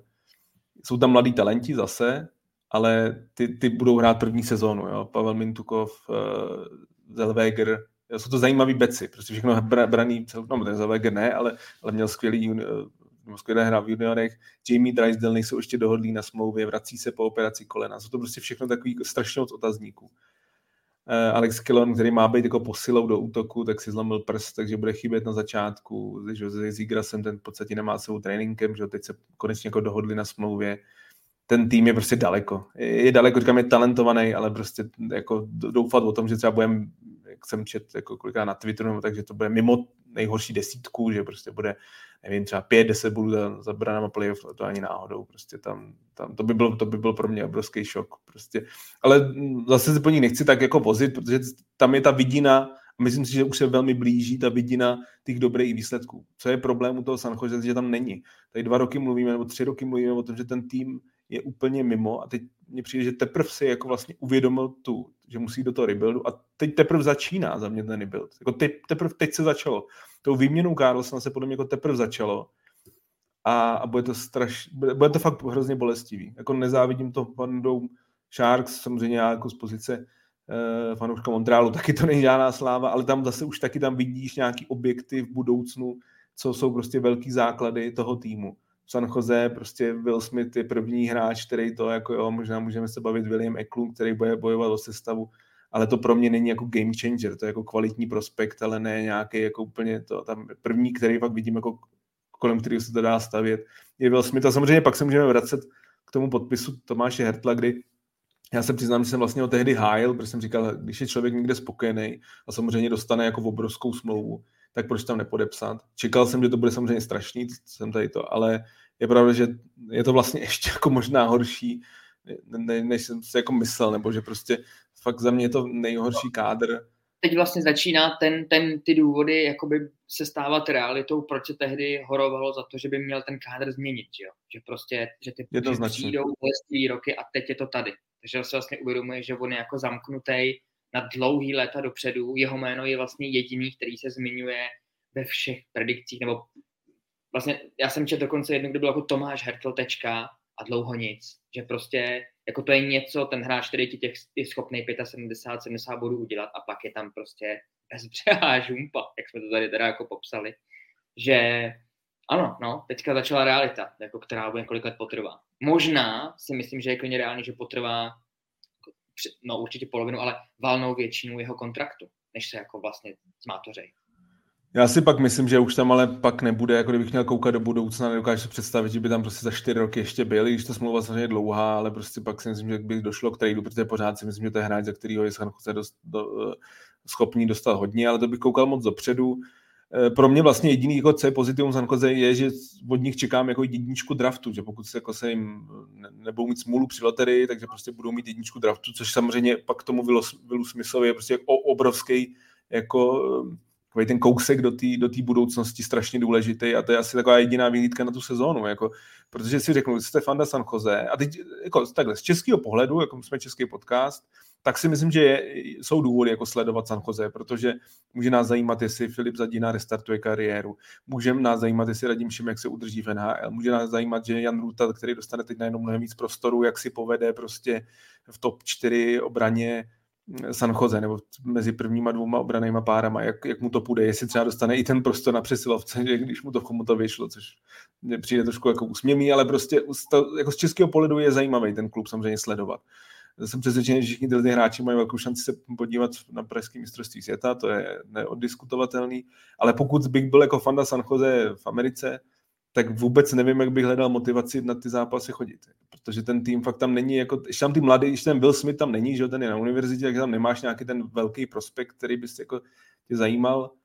Bude to prostě jedna prohra za druhým, už loni, že doma oni byli i horší než venku, takže prostě tam to bude prostě, budeš chodit na porážky samý.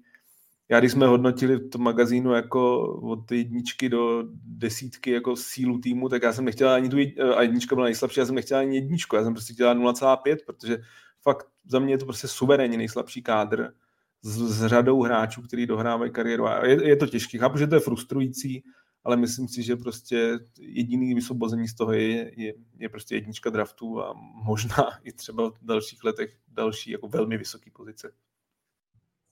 Já myslím, že to bylo vyčerpávající od Matěje.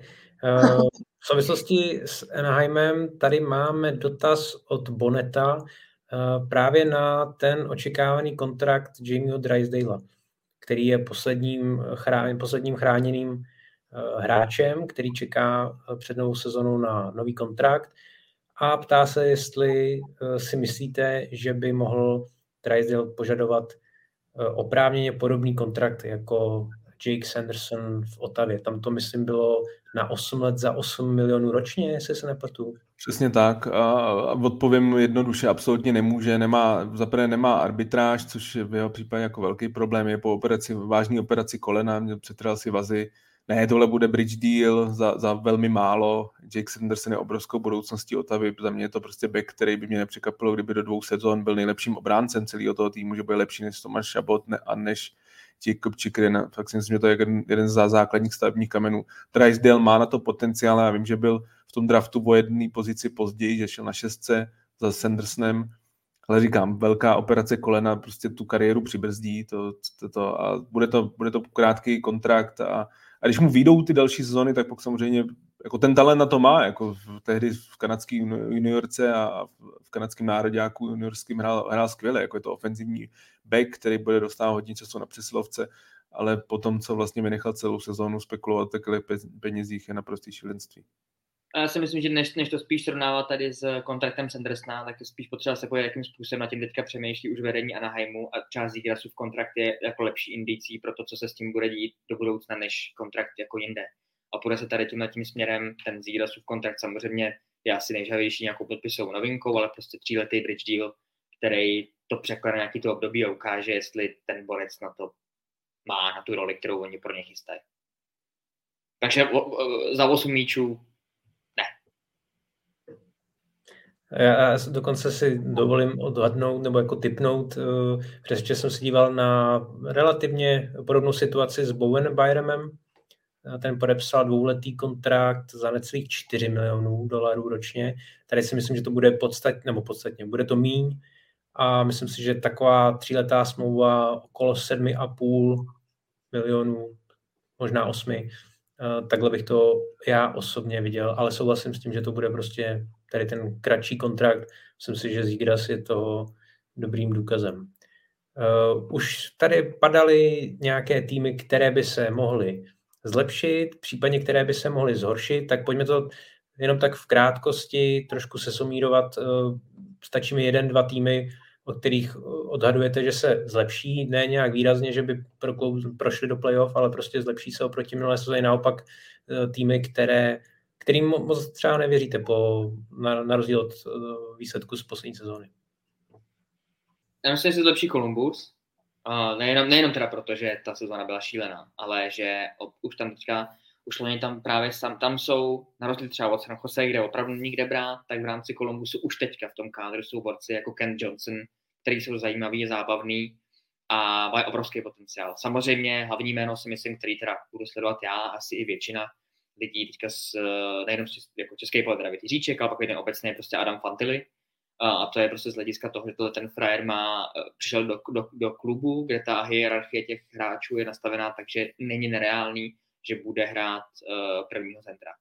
A uh, to prostě, i kdyby vlastně k tomu ob, jako celkovým nějakým zlepšení nedošlo, tak to je nesmírně zajímavý téma ke sledování. Ale myslím si, že Columbus půjde nahoru i proto, že uh, příchody do obrany, jako Ivan Provorov nebo Raymond Severson, jsou prostě zákonitě přinášejí novou kvalitu. To je jedna věc, tak to je uh, jeden manšaft a pak takový z těch týmů, který jsou možná trošku na vzestupu, tak souhlasím s tím, ale ty už jsme probrali, Otava s Buffalem. Uh, tam, tam se jako čeká, že, že se půjde vejš. A tyjo, západ, mm, no, tam asi, já, tam, já bych se nerad opakoval, tam si myslím, že prostě se bavíme o Calgary, o tom jediném manšaftu, který uh, tam při, přijde nějaký jako určitý zlepšení, a myslím si, že v mýho pohledu teda, že lepší budou blues. A když jsem to tady taky důvody říkal, abych ty obě dvě konference tak nějak pokryl. No a to je vlastně asi pět manšaftů, který, který, ale myslím si, že Columbus mě napadne vlastně jako první, i proto, že paradoxně po mnoha, mnoha letech, kdy to byl takový tým, kde jako člověk pokrčí ramenama, už to tak není a, a je to, je tam, kde co sledovat. Takhle bych to asi vzal. A, a, a myslím si, že bude bavit. Mám to naprosto stejně. Columbus bude bavit. Je to tým, který prostě měl tragickou sezonu i díky z obrovském množství zranění.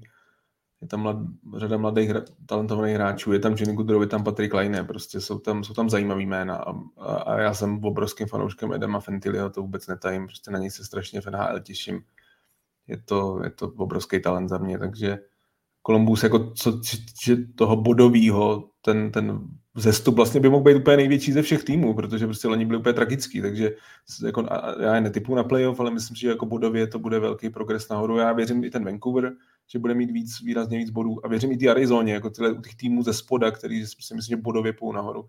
A pak tomu Buffalo, to už jsem tady říkal, tu jako mojí bold prediction, že prostě jim fakt jako hodně věřím v té atlantické divizi a, a to jsou takový jako týmy, uh, který možná třeba i nějaký trošku bodový zestup třeba v druhé půlce sezóny po nějakém jako zlepšení může přijít eh, u Eneimu a pak samozřejmě i u, u toho Montrealu já jsem jako optimista v tom, že loni že jo, taky byli pátý nejhorší a měli suverénně nejvíc zraněných ze celé ligy.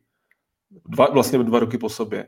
Vyházeli totálně lékařský stav, přivedli tam borce z New Yorku Rangers, tak, tak věřím v to, že se to nebude třetí sezónu sebou opakovat a potom zákonně, pokud ti nebude chybět Caulfield půlku sezóny a, a půlka obrany a, a, a Kirby Duck nebude zraněný, který mimochodem si myslím, že jako hráč, který by mohl udělat velký vzestup herní, tak si myslím, že i, jak říkám, já typu, že Montreal se jako dotáhne, dotáhne, eh, bude se dotahovat k tím týmům, eh, jako právě třeba Detroit, že, že tam, jak jsem říkal, ta Atlantická se tak jako smrští, že, že ty rozdíly nebudou mezi posledním a prvním tak úplně šílený, jako byly v posledních dvou sezónách. A jestli věřím v 50 bodů, eh, pokud by hrál v prvním léně, tak jednoznačně na pozici druhého centra, myslím, že bude hrát, tak eh, pokud takhle, pokud bude, zraněn, eh, pokud bude zdravý, tak jo, myslím, že udělám 50 bodů. Já myslím, že to je po Caulfieldovi druhý nejtalentovanější útočník toho týmu. A když jsi měl Fantillyho, že ho máš nasledovanýho, tak samozřejmě číslo jedna je, to je velký téma, který, se to ještě dotknem, že Bedard, ale z hlediska počtu bodů, uh, že to se typuje jenom, že jo, kolik získá Bedard. A já si myslím, že tak jako v tom draftu, taky teďka je Fantilly klasicky trochu pod radarem, nebo pod vestínu Bedarda, takhle bych to asi řekl. Protože já si myslím, že ten frajer taky může udělat 50. Úplně v klidu. Nebo ne úplně v klidu, ale, ale že prostě 50 bodů je reálný jako něj právě v té pozici, jako v Columbusu může mít. Jo, myslím si, že to není nereálný. 50 bodů není málo na nováčka, to, to si myslím, že byl jako super výkon, ale berme to, že eh, Fantilli před tím draftem se jasně říkal, že kdyby šel v jakýmkoliv jiným draftu v posledních pěti letech, tak je úplně neodiskutovatelná jednička vůbec, jako o ničem nebavíme. Nakonec je vlastně jako trojka. Eh, ani Leo Carnesna nemůžeme jako schazovat, tam jenom je to, že je prostě to Evropan a to zvykání si na to úzký hřiště je vždycky trošku pomalejší, že bych si měl sadit mezi ním. U Enheimu vlastně nemáme vůbec jistotu, jestli bude hrát, i když já myslím, že nakonec jo, že jako v kempu vypadal prý velmi dobře. Tak, eh, tak si ale myslím, že Fentiliho ten, jako ten impact z té první sezóny bude větší než u Carlsona. Pro mě takhle asi tam se k tomu dostaneme, jako co se týče nováčku, jako Bedard je samozřejmě obrovský favorit prostě na to vyhrát nováčka roku, protože je to prostě generační talent a to, to není přehnaný, je to neuvěřitelný hráč, ale, ale, ale zase Fentily si myslím, že bude trošku lepším týmu, nebo že tam toho talentu kolem něj je víc.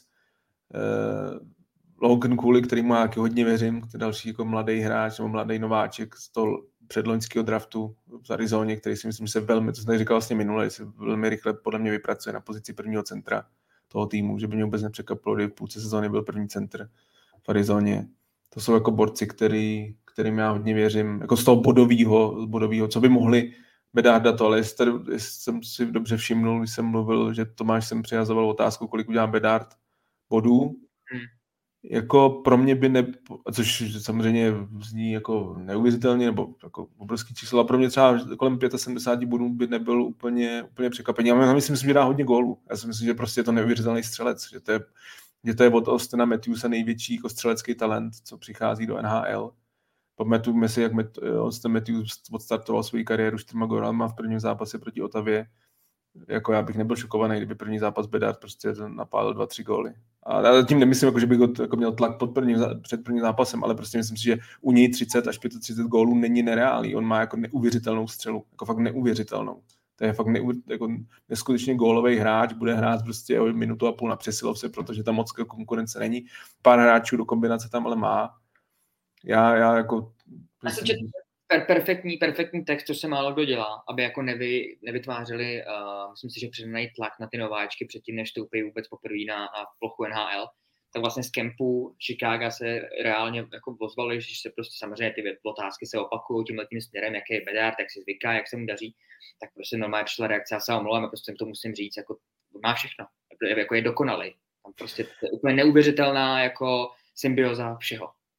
A... Já ještě úplně to, aby jako, taky to dneska někdy uzavřeli, ale, ale tady, tady musím tohleto dodat. Já, já když jsem jako se díval na Bedarda, eh, jako na, na, na kempu a, a na těch jako že jo, kondiční přípravy a tak, tak co, co je že u těch, u těch eh, nováčků je, že jsou většinou takový jako ubenější hráči, někdy vysoký, někdy menší, ale takový to a Bedard je sice menší hráč jako výškově, ale postavou to je, ten prostě má, ten má stehna jak Sidney Crosby, ruce jak, nevím, Steven Stemkos, prostě jako takový to předloktí, že má fakt, že to je, že on, on vůbec nevypadá jako děcko, nebo takhle ve obličeji možná ano, ale, ale co se týče postavy, že je fakt jako kurpulentní, fakt má jako, fakt jako osvalený, prostě není to žádný jako drobeček, který se to, takže za mě absolutně ready. Fentily ten to má spíš jako genově, protože ten prostě je 18 nebo 19 a vypadá na 27. A, a to je taky, takže to jsou za mě jsou jako neuvěřitelně jako ready hráči pro NHL. Jo, z tohohle hlediska, z toho fyzického jsou to a já jako, no, myslím, letos prostě si myslím, že, že nováčků to bude jako strašně, strašně letos zajímavý, protože uh, je tam jako obrovské množství zajímavých mladých hráčů, kteří mají jako tu první sezónu v NHL. Tak než se k ním dostaneme, tak uh, úplně na závěr, co se týče toho klubového okénka, uh, v rychlosti, v krátkosti, jednoduchý tip na jednoduchou otázku, který kanadský tým půjde v playoff nejdál. Edmonton. Edmonton. Tome? Já Toronto eh, v souvislosti s těmi soupiskami, které jsou teď, pokud Edmo, eh, nebudu věřit Edmontonu, pokud neposílí třetí a čtvrtý útok. Takže a i vzhledem k těm okolnostem na východě, eh, které jsem vyjmenoval na začátku, tak budu věřit, že Toronto má větší šanci přejít druhé kolo než Edmonton v pacifické divizi.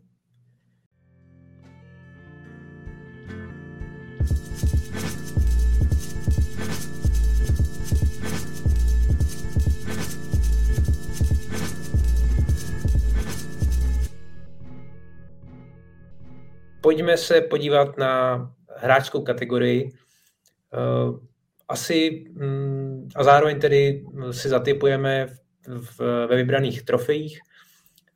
jelikož kandidáti na ty nejsledovanější ofenzivní trofeje jsou v celku jasní, tak mě zajímá váš názor na Selky trofy pro nejlépe bránící útočníka, protože tady bude chybět hlavní favorit posledních let po, po té, co Patrice Bergeron odešel do hokejového důchodu. Tak tvůj smělý tip, Honzo. Uh, mě jako hned z jedničky napadly dvě jména, které už tou trofejí v minulosti jako koketovali, dokonce byli velmi blízko, nebo vyloženě na pódiu. Prostě napadlo mě samozřejmě Barkov nebo Ryan O'Reilly hlediska uh, jejich přístupu a v kádru, kde se jako pohybují. Takže to nejsou že tak překopí jména, který a ani vlastně se i nebudou omílat, protože tam se v tom, tom směru se změní, ale myslím si, že do té diskuze by mohl promluvit právě jako chlapík, který se vrací po brutálním zranění a, a to, to je Sean Couturier, který by mohl vlastně, že ta story jeho, která je za ním, by mohla v tomhle směru jako hrát určitou roli. Samozřejmě se tam bavíme i o tom, že tam jsou jiný trofeje, který to, ten nějaký přístup k hokeji jako uh, uh, vykreslují nebo popisují, ale on uh, minimálně ze zpráv, který o něm jdou a o kterých mluví on sám, tak větě, že se nikdy v životě necítil líp, jako chápu, protože hraje hokej po hodně dlouhé době, ale, ale vlastně to okolí reaguje, že je to zdravotně v pořádku a, a že je připravený.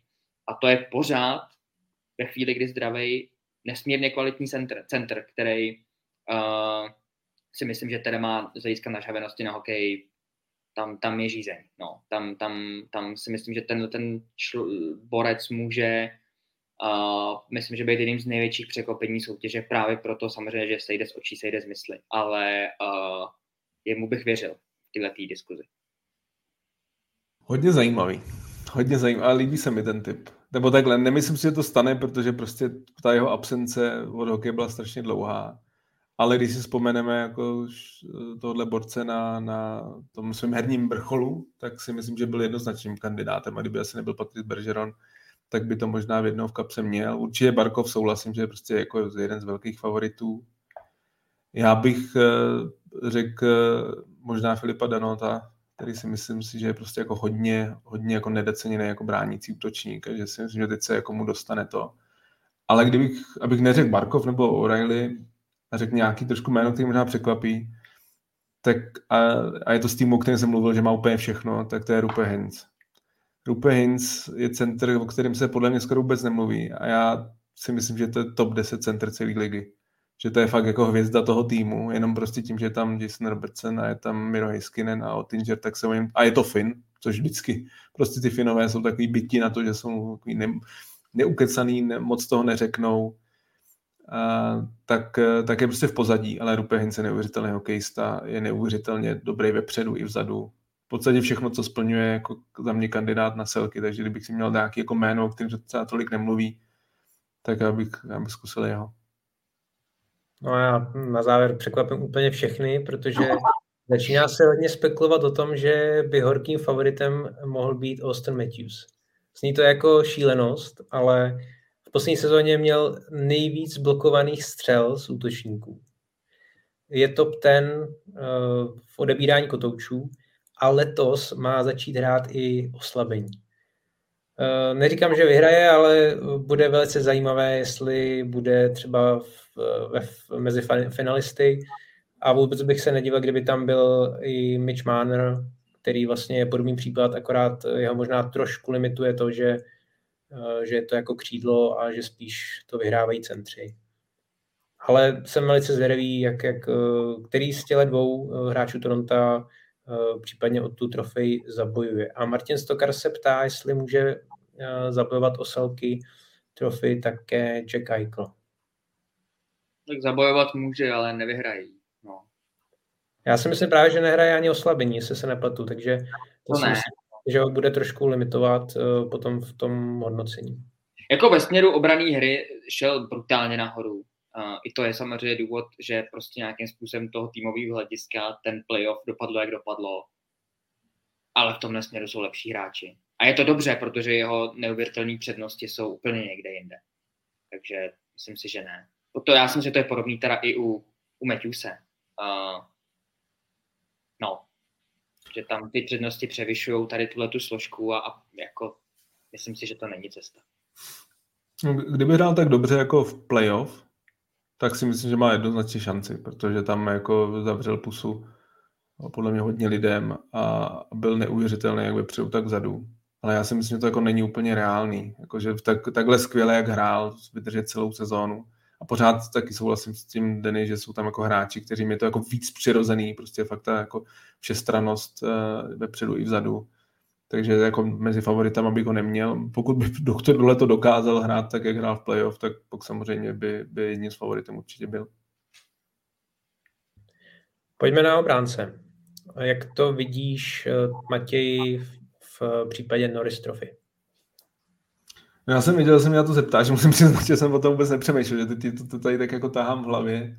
Ale takhle, jako nej, nej, prostě suverénně nejlepším obráncem ligy je Kiel Makar a, a ta potom jako je úplně zbytečná diskuze se bavit o tom, že ne, nebo jestli jo, nebo ne, je, je prostě nejlepší. U něj je to ale zdraví. Jako prostě málo kdy vydrží celých 80 zápasů. Jestli vydrží, tak bude nejproduktivnějším bekem a, a, a vyhraje zase Norris Trophy, protože víme moc dobře, že poslední dobou se to dává nejproduktivnějším bekům.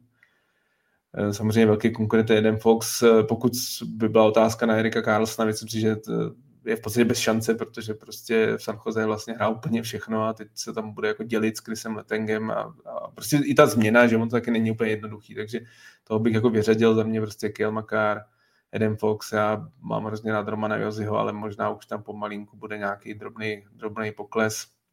Uvidíme. Queen Hughes bude mít obrovský množství bodů, ale zase, jako řekněme si, Quinn Hughes nejlepším bekem ligy, no to asi, asi, asi, asi ne. Pro mě prostě Kale McCarr, jestli hraje 80 a víc zápasů, tak, tak by byl překvapený, kdyby to nevyhrál on.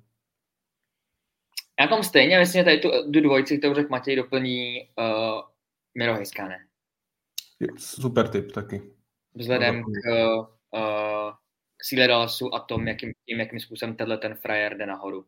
A myslím si, že u něj ten výkon, takový ten, jak se říká obráncu, že tam je potřeba trochu víc času, blá, blá, blá, tak u něj to ale sedí, protože ten, ten z hlediska bruslení a všeho je top. Podobně, podobně jako Rupe Hintz, další Fiňák, kdyby nebyl Fin, byl by Kanaděn nebo Američan, tak by, tak by byl úplně, se o něm mluvilo stejně jako o Makarovi a Foxovi. Vidím to stejně a typnu si Hejskanena a v téhle souvislosti můžeme přijít na brankáře a já tady otvírám Jakem Ottingerem z Dallasu. V případě Vezina trofy. Tam, tam je takový, takový trio, který je podle mě docela odskočený v tom směru, že člověka napadne první, že oni jsou jako absolutní, absolutní bomba, že šestorkin, Sorokin a v tomhle tom případě Ettinger, nebo aspoň tak vnímám. Pak tam a navíc jsou spojený jakoby, možná kromě Sorokina, s kvalitníma kádrama. A Jasně, ale myslím... Vasil, Vasilevský si ho chtěl ještě říct, ale... No, já jsem to chtěl, ale vzhledem, když se tady bavíme o Norisce, tak jednak valnou část, to už teďka víme, bude mimo toho ročníku. Jednak si myslím, že ten uh, manšaft je, prostě bude na větším ústupu a to playoff se může stát a já si myslím, že to stane, že prostě nebude. A uh, no, zkrátka můj tip, že on, já si myslím, a teďka tady budu trošku asi mluvit tam jako emoce nebo takhle, ale ono samozřejmě může stát, že odejde, ale v jednom klubu je vyloženě ta, ta účast toho manšaftu na playoff je, je víc než kde jinde hozená na toho jednoho brankáře. A to je Winnipeg prostě. A ve chvíli, kdy Helebak nebude absolutní elita, tak jsou bez šance. A podobný je to u Islanders, ale myslím si, že tam ten kádr je furt ještě něco kvalitnější. Takže si myslím, že se to bude rekrutovat z těch dvou men uh, Sorokin nebo Helbak. Vše, všechno dobrý typy. Všichni tři můžou, mají velkou šanci. U Tingera je to podle mě trošičku těžší právě kvůli tomu, že má strašně silný tým. I když je pravda, že mohli jsme takhle mluvit o Bostonu a taky bychom před sezónou netypovali, že Linus Somark vyhraje Vezina, nebo já teda určitě ne. A, a dokázal to ve skvělém týmu. Za mě to bude ale někdo z těch přesně borců, kteří jsou ve slabších týmech. Když udělají playoff. To znamená Halibak, Sorokin a já dodám ještě třetí jméno, bounce back season po návratu po zranění. Pokud Vancouver udělá playoff, tak teď se Demko je za mě jako kandidát na vezin. Skvělý brankář, když je zdravý. Měli jsme tady eh, v komentářích eh, hodně dotazů na nováčky. Eh, asi se nemusíme bavit o tom, že Conor Bedard bude hlavním favoritem na Calder Trophy, ale kdo by mu mohl nejvíc zatápět? Už to tady bylo trošku naznačováno, tak uh, pojďme to konkrétně pojmenovat, Matěj. Pár těch men jsem už zmínil, podle mě tohle možná jako vlastně nejzajímavější, taková to, jako pokud uh, chcete asi tu jistotu, tak by to měl být Conor Bedard, ale prostě ten, ten, kurz, ten kurz na něj je tak, tak nízký, protože prostě je to fakt jako neuvěřitelný talent, že já se snažím dívat i na ty další hráče. Za mě jeden Fentil je jako opravdu velký konkurent, velký konkurent je Logan Cooley, který se dostane hodně prostoru. A mně se strašně líbil kurz a zároveň ten, jak jsem, tím, že prostě jsem naskočil na ten vagon, jak jsem tady říkal, Buffalo, tak pro mě Devon Levi. Prostě když Buffalo udělá playoff, což si myslím, že udělá, on bude jedničkou, tak si myslím, že má obrovskou šanci. I když takhle zase proti Bedardovi, tím už jaký je to jméno, je to těžký, ale prostě Devon Levi podle mě může být jako skvělý golman i v, už pod první sezóny. Takže pro mě jako v úzkém kruhu favoritů jsem zvědavý na Luka Hughese Devils, ale mám ho trošku níž, se přiznám. Jsem zvědavý na Matthew Nice v Torontu, protože bude hrát vysoko, bude prostě hrát první, druhý lajně, takže taky bude mít mraky bodů, pokud bude hrát náhodou s Marnerem a s Matthewsem, tak prostě ty body automaticky budou, ty, ty zelený jablíčka prostě na ty druhé asistence budou přibývat. Navíc bude dát góly, protože podle mě asi paradoxně myslím, že pokud jako pro Toronto je takovou jako největší posilou pro mě, jako že, že, že, to je prostě nejzajímavější hráč, který jich tam moc takových není. Samozřejmě Tyler Bertuc je takový, takový podobný typ, ale tam zase ty jeho zdraví, že on je velmi často zraněný. Takže i ten Matthews Nice si myslím, že je takový jako podceňovaný, podceňovaný jméno. Ty přemýšlím, jestli mi někdo, já jsem to nedávno někde psal a ještě myslím si, že jsem tam nějaký jméno, ale možná jsem teď na něj zapomněl. Ale nej, největší favoriti jsou pro mě ty tři útočníci, Kůly, nebo Bedard nejvíc, Fantily, Kůly a za mě, a myslím si, že jsem si i právě vsadil Devon Levi, protože byl samozřejmě velmi dobrý kurz, výhodný a já věřím hodně tomu příběhu Buffalo a jeho skvělým brankářským výkonům během sezóny. Tady ti do toho, eh, pro mě Honzo, trošku ti do toho skočím a ti uh, taková podpásová otázka na tebe, protože jsem trošku tušil, že eh, typneš, nebo zmíníš Levi'e.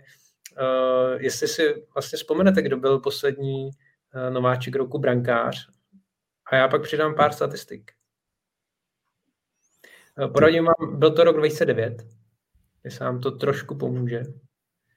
A je to prostě dávno a ty výkony byly fakt uh, zajímavý a tím chci říct, že uh, ne, že bych Levi'ovi jako nevěřil, ale skutečně musel by mít perfektní sezónu. Bavíme se o 30 výhrách.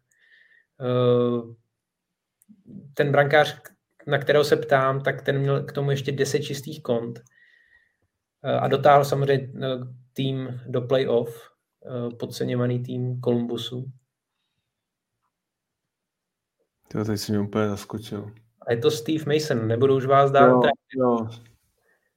Těžká otázka, jako já hmm. sám jsem jako svým způsobem na ně zapomněl a právě jsem se díval na statistiky, co, co jako hmm. dokázal v té sezóně, takže je otázkou, uh, jestli Devon Levi případně na, až jako na tady ty mety dosáhne, aby skutečně konkuroval těm ofenzivním hráčům, kteří to jako s velkou pravděpodobností jako dostávají rok co rok. Bude to strašně těžký, bude to jako strašně těžký, ale zase u toho Stevena Masona, přiznám si, že jsem byl úplně jako mimo, já jsem si přemýšlel o nějakým jako ruským brankáři, co přišel třeba ve 24 a vyhrál vezenu trofy. Vůbec mě jako nenapadnul koukat směrem Steve Mason. Pak jak se ale vyvíjela vlastně jeho kariéra, já prostě u Devin, Devana, Devona Levi vidím jako ten, ten herní strop, jako někde jako mnohem bejš. Já si fakt myslím, že, to, že se může brzo zařadit mezi elitní golmany NHL na dlouhou dobu, což nebyl případ Stevena Masona, to byl taky něco jako Andrew Raycroft a Jim Carrey v minulosti, taky ty golmani, kteří si měli skvělý nástup, ale pak rychle jako vyčpěli. Takže tady já jsem jako. A já, se, já jsem měl fanda, já si fakt myslím, že to bude skvělý brankář, samozřejmě můžu se mílit a vlastně tady to je úplně nejtěžší typování, který se musíme trošku obhájit, typovat brankáře, ale i vlastně to vezinu trofy, i takhle jako případně, jak si povede nováček, je to úplně to nejtěžší. Jako ne nadarmo se mi říká, že jsou budu, že to prostě ta každá sezóna je trochu jiná, strašně těžko se to odhaduje, ale jako já mu fandím a myslím, že to bude skvělý golman. Se i líbí, že tady ty lidé, já jsem to pak otevřel tady ten soupis a že ty, vlastně to jsou dva ročníky u sebe, kde ty, po něm, rok po něm to vyhrál Tyler, Tyler Myers uh, z Buffalo. Že to jsou vlastně dva borci, který uh, už vlastně jako, no, asi nikdy, ale už ani v dnešní době jako nejsou to žádný klíčový role v, v kádrech, že jo. Ale všechno, co jde po nich, tak to jsou furt uh, špičky uh, ve světě. Hmm. Do jednoho. Jako není tam výjimka někoho, kdo by vyloženě měl jenom ruky. Samozřejmě u Jeffa Skinnera se můžeme bavit, ale to je furt nesmírně kvalitní hráč, který jako má schopnost dát 40 banánů, takže, uh, takže to je zajímavé, že takhle dva roky po sobě Mason Myers uh, ruky, no, dobrý, ale pak už, pak už trofej nepřišla. Co se týče uh, toho uh, honu na, na Bedáda, asi to máš, uh, asi to vidíš podobně, Dany, tak jak vlastně i říkal no, Matěj s těmi no, útočníky. Už jsme vlastně to předtím, že jo, rozebírali. Já si myslím, že to bude otázka těch tří forwardů.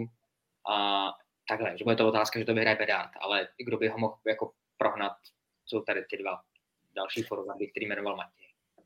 Jo. Možná uh, budu docela i věřit Fantilimu, jako, že to by to vlastně mohlo být docela i těsné, jo? že tím, jak bude mít okolo sebe, a už si to říkal Matěj, Lajného, uh, Gudro a prostě když bude hrát tady té lajně, tak uh, možná udělá i víc bodů než Bedard. Uh, On teďka je projektovaný, že, že teda nehraje vedle Gudro, ale hraje s Lajnem uh, uh, první nebo druhý lajně, to je vlastně v celku šumáky, i na první přesilovce. A jdou pra- zprávy o tom, že, uh, že to rozhodně nebude jako, že rea- nejde jenom o realistický předpoklad, že on bude jako hrát elitní roli v těch prvních formacích, ale že to je velice pravděpodobný. A, což samozřejmě od 18 letého centra není úplně běžná záležitost. Takže jo, jako z hlediska, asi myslím, že z hlediska bodů, ani že to nebude jako by brutálně těsné, ale že bude mít dobrý ročník, že vlastně vstoupí dva hráči podobného jako podobné kvality okamžitě v 18 velmi silně do NHL. Chci od vás eh, jedno jméno, eh, krátký popis, kdo by podle vás měl nebo mohl, nebo u koho si to přejete, aby měl průlomovou sezónu, o kterého očekáváte, že konečně tedy prorazí. Eh, bavíme se o těch mladších hráčích, ne úplný nováčcích, už jsou nějakou, nějaký rok, dva, tři v NHL, ale pořád to není ono, koho máte na mysli, Matěj. Zase nepřipravenost, nepřipravenost. Já asi prostě tím, že jak jsi říkal, co chci, tak tím, že jsem fanda Montrealu, že to, tak to, to jméno Kirby Daka si myslím, že to je, jestli ten borec vydrží to, tak eh, já si fakt myslím, že tenhle, že i když to vedlo Chicago, ta jeho výměna do Montrealu k tomu, že získali naprosto ultimátní eh, cenu v podobě v podobě Konada Bedáda, takže se to jednoznačně vyplatilo, tak si zároveň myslím, ale že tenhle hráč že, to, že se zbavili brzo. Možná by s ním na něj nedosáhli, možná byli o stupínek třeba lepší v loňské sezóně, ale myslím, že to je jako, vel, jako velmi dobrý hráč, který se do toho dostává, protože jak, jako je vyšší, že jo, přes 190 cm a myslím si, že jako z toho pohledu montrealského, teď se to jsem možná línější odpověď, jako co bych si přál, tak si myslím, že bude mít eh, jako velmi dobrou sezónu. Mě by vůbec nepřekvapilo, kdyby v budoucnu byl i prvním centrem, kdyby přehrál Nika Suzukiho a, a a byl jako nejlep, nejlepší centr toho týmu, protože si myslím, že jako při svý vejšce on je skvělý bruslař, má velký, velký přehled na ledě, jediný, co je tam trošku slabší, je ta jeho střela, že si myslím, že to asi nikdy nebude gólový střelec, že to bude spíš jako takový ten, mě hrozně připomíná, jako pokud by dosáhl takové kariéry, jak by to bylo naprosto skvělý, ale herně mi připomíná Ryana Getzlafa, myslím si, že je takový velmi podobný typ hráč, jako dobře se pohybující, nebo takhle, on je ještě lepší brusler než byl Ryan Getzlav, má velký přehled, Škoda, ta střela není úplně to, ale ani Getzlav nebyl úplným střelcem. Tak to je takový pro mě průlomový hráč, pokud zůstane zdravý. Ale samozřejmě, jak jsme říkali, tyhle ty mladý, tyhle ty, ty, ty, ty mladý borci, kteří prostě tam nastupují, to jsou, já si fakt myslím, že jako letos to bude prostě velký, velký, eh, prostě velký nástup jejich, že to nebude takový to, jako jsme viděli eh, loni, že jo, nebo, nebo i sezónu předtím, no, prostě v těch posledních sezónách, kdy ta první sezóna, vlastně i třeba Jack Hughes, že jo, bývalá jednička, tak ta první sezóna bolela, prostě nebylo to nic slavného. Dneska Jack Hughes je jeden z favoritů na Hard Trophy, že je to prostě velká hvězda ligy, ale ta první sezona byla jako špatná. Prostě byl omlácený a tak. Myslím si, že to nebude případ Bedarda ani Fantiliho. Kent Johnson. Podle mýho 60 plus bodů, klidně. No já jsem zvědavý na Quintana Byfielda. Už je čas, už je čas, aby naplnil ten svůj potenciál a možná, že mu i pomůže to, že nebude hrát na centru a že prostě bude už jako křídlo. a že už nebude furt tady to, jako to zkoušení vzhledem k těm centrům, které Kings mají, takže já jsem velice zvědavý na Byfielda, myslím si, že už je na čase, aby prorazil. Podle mě jsi to musel zmínit, protože nás tady sleduje pravidelně average Byfield enjoyer. Jinak mě, nejgeniálnější jméno v historii hokeje. Jako. Přiznám si, že Quentin Byfield by mě vůbec nenapadl. Právě při té situaci, jaký já chápu, že bude rád na křídle, protože to jako asi čtvrtýho centra toto, ale já nevím. Ta, já se na, u něj se jako zač, já se teda bojím, že to na nějakou velkou kariéru v NHL nebude. A už, už při tom draftu to víš, přece Tomáš, jak jsi mi říkal, že já ohromně věřím týmu Šticlemu. Samozřejmě bojíme se tady... Tam jsme se jenom neschodli, kdo půjde uh, ano. jako ano, je to tak, ale, ale prostě Byfield, nevím. Já nechci říkat to slovo bust, to ne, ale já se bojím, že to na nějakou obrovskou kariéru a nějaký jako velký průlom, že by najednou nasázel třeba 25 gólů a přidal 25 asistencí, to nebude. No. No a e, Tomáš Lámal ještě připomíná Alexis Lafreniera, to je určitě taky kandidát, e, který by měl pozvednout e, svoji kariéru. Já už jsem vlastně se bavil u Marka Andre Fleryho, to je takový můj kandidát z toho veteránského ranku, na kterého se těším a co možná od něho očekám. Myslím si, že tak, jak říkal Denny, tak ty milníky, které ho čekají, tak eh, by mohlo zvládnout i relativně brzo, třeba už v první polovině sezóny, pokud eh, bude dostat příležitost eh, v brankovišti Wild. Na kterého veterána se těšíte? Honzo. Nick Backstrom. Uh, myslím si, že, nebo těším, jsem za něj zvědavý. Uh, je po nesmírně náročné operaci, zdravotní problémy v tomto věku, jako to je opravdu těžký oříšek na to se potom dostat do elitní formy, nebo kde vlastně on svým talentem a, a, a vším se vždycky pohyboval.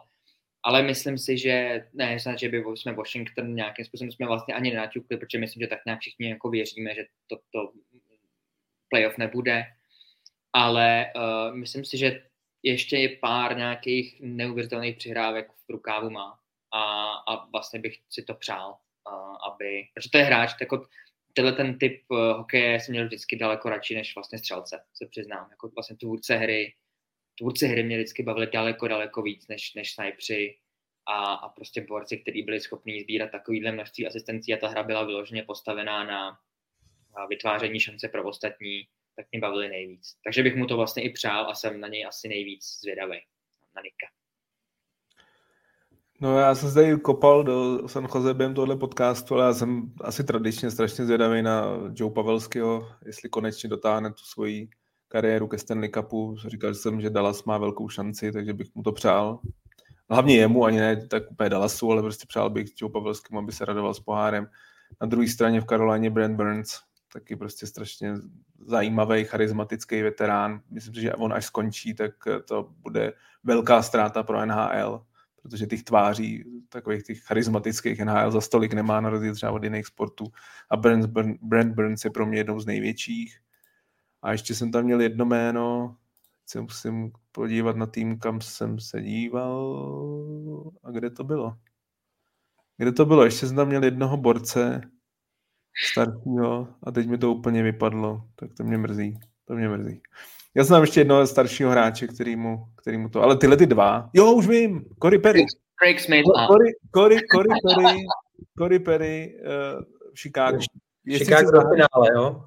Je, ne, to ne, ale, ale Cory Perry prostě... Uh, hele, takhle, já jsem ho 15 let neměl rád, to, to nezastírám. Samozřejmě si mě získal, když hrál tu sezonu Montrealu, jaký vliv měl na tu kabinu a jak pomohl dostat ten tým tak daleko v playoff i v Tampě se mi líbila jeho role a myslím, že i v tom Chicagu to jako sedne. Vlastně chápu i to, že mu jako zaplatili velmi štědrý peníze na konci kariéry, že to bude dobrý vliv pro Benarda, pro, i pro Taylor Halla. Teď dnes v noci dal nádherný gól. Prostě je vidět, že jasně, on už je pomalej, nemá rychlost, nic, ale, ale ty ruce má pořád. Prostě ty ruce, to je, to je, starý, to je starý to. Takže já vlastně člověka, který jsem Cory Perryho fakt nějak 10-12 let neměl rád, tak teď jako ten závěr kariéry si ho užívám a, a, a, a těším se na něj, těším se. A i třeba na Nika Folína eh, v Chicago, tyhle ty dva prostě starý borce, jak pomůžou uh, novému generačnímu talentu v NHL uh, Rosquest.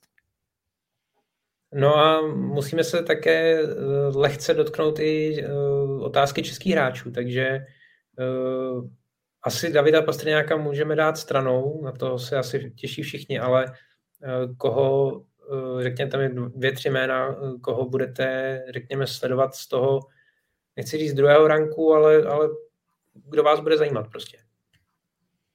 Vrána a Zadina. Úplně jednoznačně tam jsem jako v obrovském očekávání, kam se to vyvine.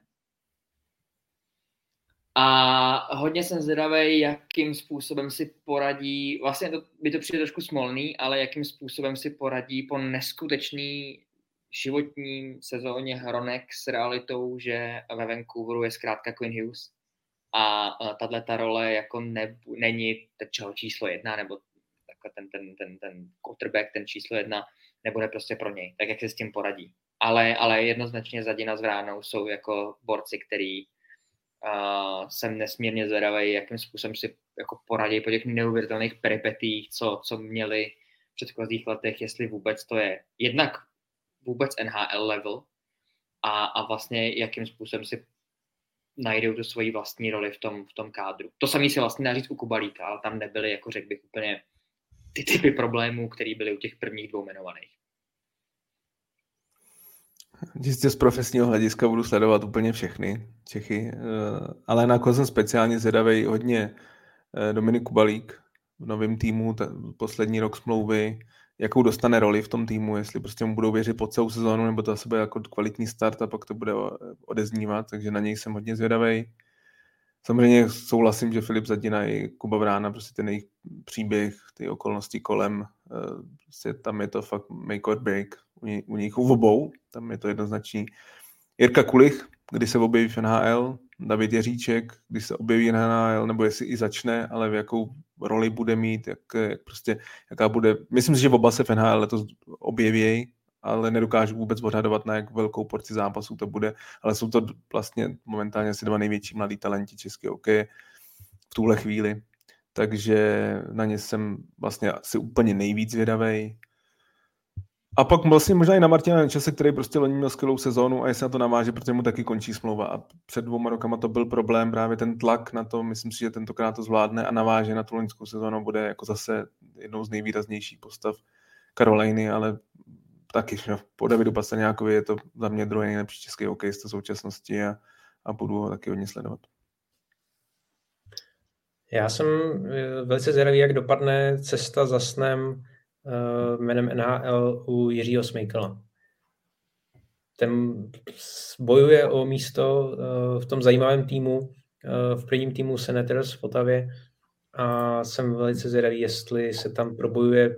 Případně pokud eh, nezačne eh, od začátku sezóny, tak eh, jestli se dostane prostě v průběhu sezóny do NHL a jak si povede, protože mně přijde ta, ta jeho cesta taková jako postupná, tvrdě si to jako odpracoval přes Finsko. Myslím si, že dělá ty postupné kroky v reprezentaci svým způsobem v rámci jeho pozice. Už si ho skoro nedokážu představit, že by chyběl v národním týmu Eh, takže jemu, jemu fandím a to je pro mě takový trošku možná na první pohled ne, ne, nechci říct neviditelný hráč, ale, ale možná, že ne každý úplně uh, ho bude sledovat tolik, eh, jak by měl. Uh, okay, konec... jestli, jestli můžu, promiň, já jsem teďka to úplně, úplně z jiného ranku, ale uh, ten, ten jako česká stopa, český fandové, co budou sledovat, co je zajímavé, já jsem se dneska úplně, úplnou náhodou dozvěděl, že jeden náš posluchač, který ho nemůžu jmenovat teda, ale, ale Jirka má, uh, má nějakou rutinu, že už jsme se dostali kvalitou tak daleko, že ve chvíli, kdy vyjdem, tak on má prostě jako ranní rutinu, že stráví jako nějakou spršku a tady tyhle ty věci a okamžitě po, pro probuzení nás normálně naladí. Jakože ve chvíli, kdy vycházíme, ladí nás. Takže jsme se normálně dostali až do uh, koupelny jedné domácnosti, takže až takhle daleko vlastně jsem to, to jsem to, chytal jsem se docela jako silně, že až takovouhle láska tam to vlastně. Takže jeho zajímáme my, nás zajímají hráči a jeho zajímáme my. Takže to ocením. Tak je tam taková symbioza. Je tam. Uh, Bonet, ještě jenom krátký dotaz na Radka Gudase v Enheimu, že to vypadá jako super fit, tam se asi nedá moc co namítat? Nedá. Moc ne, ten tým potřeboval zkušenosti, potřeboval někdo, kdo se nebude bát soupeře.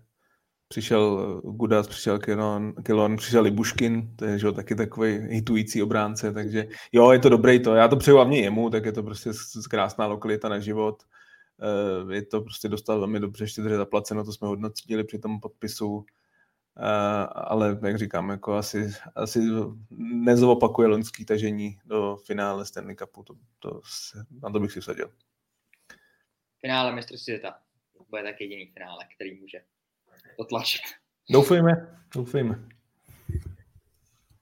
No, jelikož jsme to dneska docela natáhli, eh, tak na úplný závěr eh, bychom ještě mohli přece jenom probrat tu kauzu, kterou už jsme si vlastně Eh, přetáhli z minula eh, a to je eh, nečekaný konec trenéra Majka Babcocka v Kolumbusu po kauze Phonegate. Mati, je to podle tebe definitivní konečná Majka Babcocka v NHL? Jednoznačně je. Myslím si, že už ho nikdy v životě nikdo nezaměstná. Eh, myslím, že tohle téma i na hodně dlouho, tak eh, to, a my ten prostor už nemáme. Eh, dneska to je velmi dlouhý a, a věřím, že zábavný a poctivý plný, podcast plný informací, takže tady to se úplně nebudu pouštět do ty, jako ty analýz toho, ale myslím si, že je to jednoznačně pro něj konec. Přiznám se, že i když jsem ho vlastně poprvé, když vyšla to zpráva, tak než bych ho hájil, ale možná trošičku jo, protože jsem si myslel, že to není tak, tak hrozný, ale pak když vycházejí ty další informace z toho, z toho vyšetřování, protože on tyhle ty věci už dělal v minulosti, dělal v Torontu, dělal v Detroitu s vedením klubu, prostě s hráčem a, a tak to nějakým způsobem procházelo, ale, ale tady, tady prostě uh, některýma těma z mladých hráčů, nevíme jména, neznáme, jako, o koho šlo, samozřejmě můžeme si můžeme spekulovat, jestli nešlo třeba o Davida Říčka nebo Standu Svozila, nějakých z mladých českých hráčů.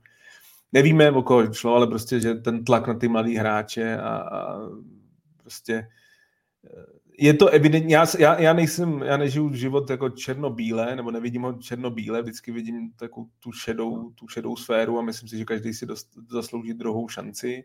A já jsem se přiznám, že jsem věřil, že se dokáže změnit, protože od toho jako vrcholového top hokeje byl dlouho. Myslím si, že to, co prožil po tom Torontu, byl jako velký náraz reality a myslím si, že se dokáže změnit ale evidentně se ukázalo, že když je člověk svým způsobem sociopat, což si myslím, že je jeho případ, tak to asi nejde. Absolutně se nepoučil, spál se hned na začátku. Možná je to vlastně i dobře, že se to, to takhle stalo, protože by to mohlo jít dál a mohlo by to dopadnout jako mnohem hůř, jako když si prostě podíváte, zase to nechci rozebírat třeba na případ mezi ním a Johanem Franzenem v Detroitu, tak to prostě bylo něco nechutného možná je vlastně dobře, že to takhle dopadlo, protože by to mohlo s nějakým hráčem mít to. Já jsem tehdy reagoval vlastně jenom po, po rozhovoru s Johnny Goodrowem, který jako říkal, že to bylo pro něj bylo v pohodě a tak, ale pak když začaly vycházet informace o těch mladých hráčů, protože úplně poslední věc, když je člověk takhle prostě myslící, nebo já se jako do toho nedokážu žít, věřím, že úplně sociopat nejsem, ale když prostě to, tak, tak člo, právě takový ten jako Bunžener, Johnny Goodrow, tyhle ty hráči, kteří už mají něco za sebou, mají stabilní pozici, tak k ním k ním ten, ten člověk přistupuje úplně jinak, protože ví, že si nemůže s nima rozházet tu svoji pozici. Ale ten tlak, takový to využívání toho, z té síly ze své pozice, v jaký je, a to samozřejmě jako hlavní coach, ještě se svým rez, eh, renomé, nebo renomé spíš se svýma výsledkama, jaký z minulosti měl, tak ten tlak může využít na tyhle ty mladý hráče, kteří bojují prostě o sestavu, bojují o svou budoucnost, prostě o ty jednou velký peníze, a na tyhle ty to může, a to evidentně zase, zase praktikoval a myslím si, že nakonec je vlastně pro Columbus dobře, to asi takhle dopadlo. Navíc Paul Vincent si myslím, že kouč to teda nebude mít vůbec jednoduchý, protože když se dozvíš 14 dní před sezónou, že jsi hlavním trenérem, tak to teda jako nebude lehká situace. Ale já si myslím, že to je velmi talentovaný trenér, který už se dlouho spekuloval, že se stane hlavním koučem v NHL, takže já se na něj těším. Myslím si, že jeho přístup hlavně tím mladým hráčům, který v těch Columbusu je obrovské množství, že bude výrazně lepší nebo úplně odlišný, než byl Mike než by byl Mike, od Mikea Babcocka. A že to v konečném účtování pro Columbus bude dobře. Hodně se samozřejmě spekuluje o GM a odvedení celkový Columbusu, který ho to že ho přijalo nebo prostě mu dalo tu smlouvu dalo mu tu důvěru, že proč neskončilo taky, to už bych asi nechal někdy na, na budoucnost. Myslím si, že Jarmo Kekalainen je pod obrovským tlakem už kvůli výsledkům, kvůli tomu, jak dlouho v Kolumbusu je, tohle ještě na to přidá. Pokud Kolumbus nezačne dobře, tak by mě pak nepřekvapili, by byly změny i, i, i jako úplně ve vedení toho klubu. Uh, Babcock Magor a jsem nesmírně rád, že uh, v soutěži už nebude působit. To je prostě jednání z 80. let Sovětského svazu, kdy intuitivně přesně víš, co si vůči komu můžeš dovolit a, a proti těm nejzranitelnějším se chováš jako tyran v podstatě. A netřeba takovýhle, takovýhle typ člověka. Sociopat je správný slovo, já si myslím, to jsou opravdu lidi, kteří jsou Uh, nemají moc jakoby emoční inteligenci, ale intuitivně velmi dobře dovedou vycítit, kde si můžou co dovolit, tak aby jim to co, nejenom co, nejlíp, co procházelo, ale by to okolí je vlastně jako vnímalo, jako vlastně, že všechno je v pohodě. Je dobře, že to uh, vyšlo na povrch, že ten člověk neudělá další jakoby nějakou lidskou paseku uh, u mladých borců, a nejenom u nich, prostě u hokejistů NHL, a že ať už navždy je, je prostě propad ještě dějin. Úplně poslední věc, kterou k tomu dodám, jestli měl nějakou šanci na Hall of Fame, což si myslím, že jako pohled výsledků, že nejenom s Detroitem, s Anaheimem finále, úspěchy s kanadským nároďákem, tak si myslím, že jako se týče výsledku by do Hall of Fame by se jednoznačně dostal. Potom, co se stalo v Torontu, si myslím, že to bylo těsně na hraně, ale že by možná měl nějakou šanci, teď se mu definitivně zavřeje dveře. Takže nejenom, jako, že se mu zavřeje dveře na návrat do NHL, myslím si, že člověk, který ano, ty výsledky na Hall of Fame trenéra měl, nebo na Hall of Fame kariéru měl, teď si zavřel dveře a myslím si, že se tam nikdy, ani tam se nikdy nedostane. Tož, kdyby do Kolumbu se nevrátil, tak si myslím, že tam jednou bude. Že prostě často vyléčí a odvané takový ty emoce, které byly těsně po tom, co v Torontu skončil. Kdyby vůbec jako už nepřišlo další angažmá.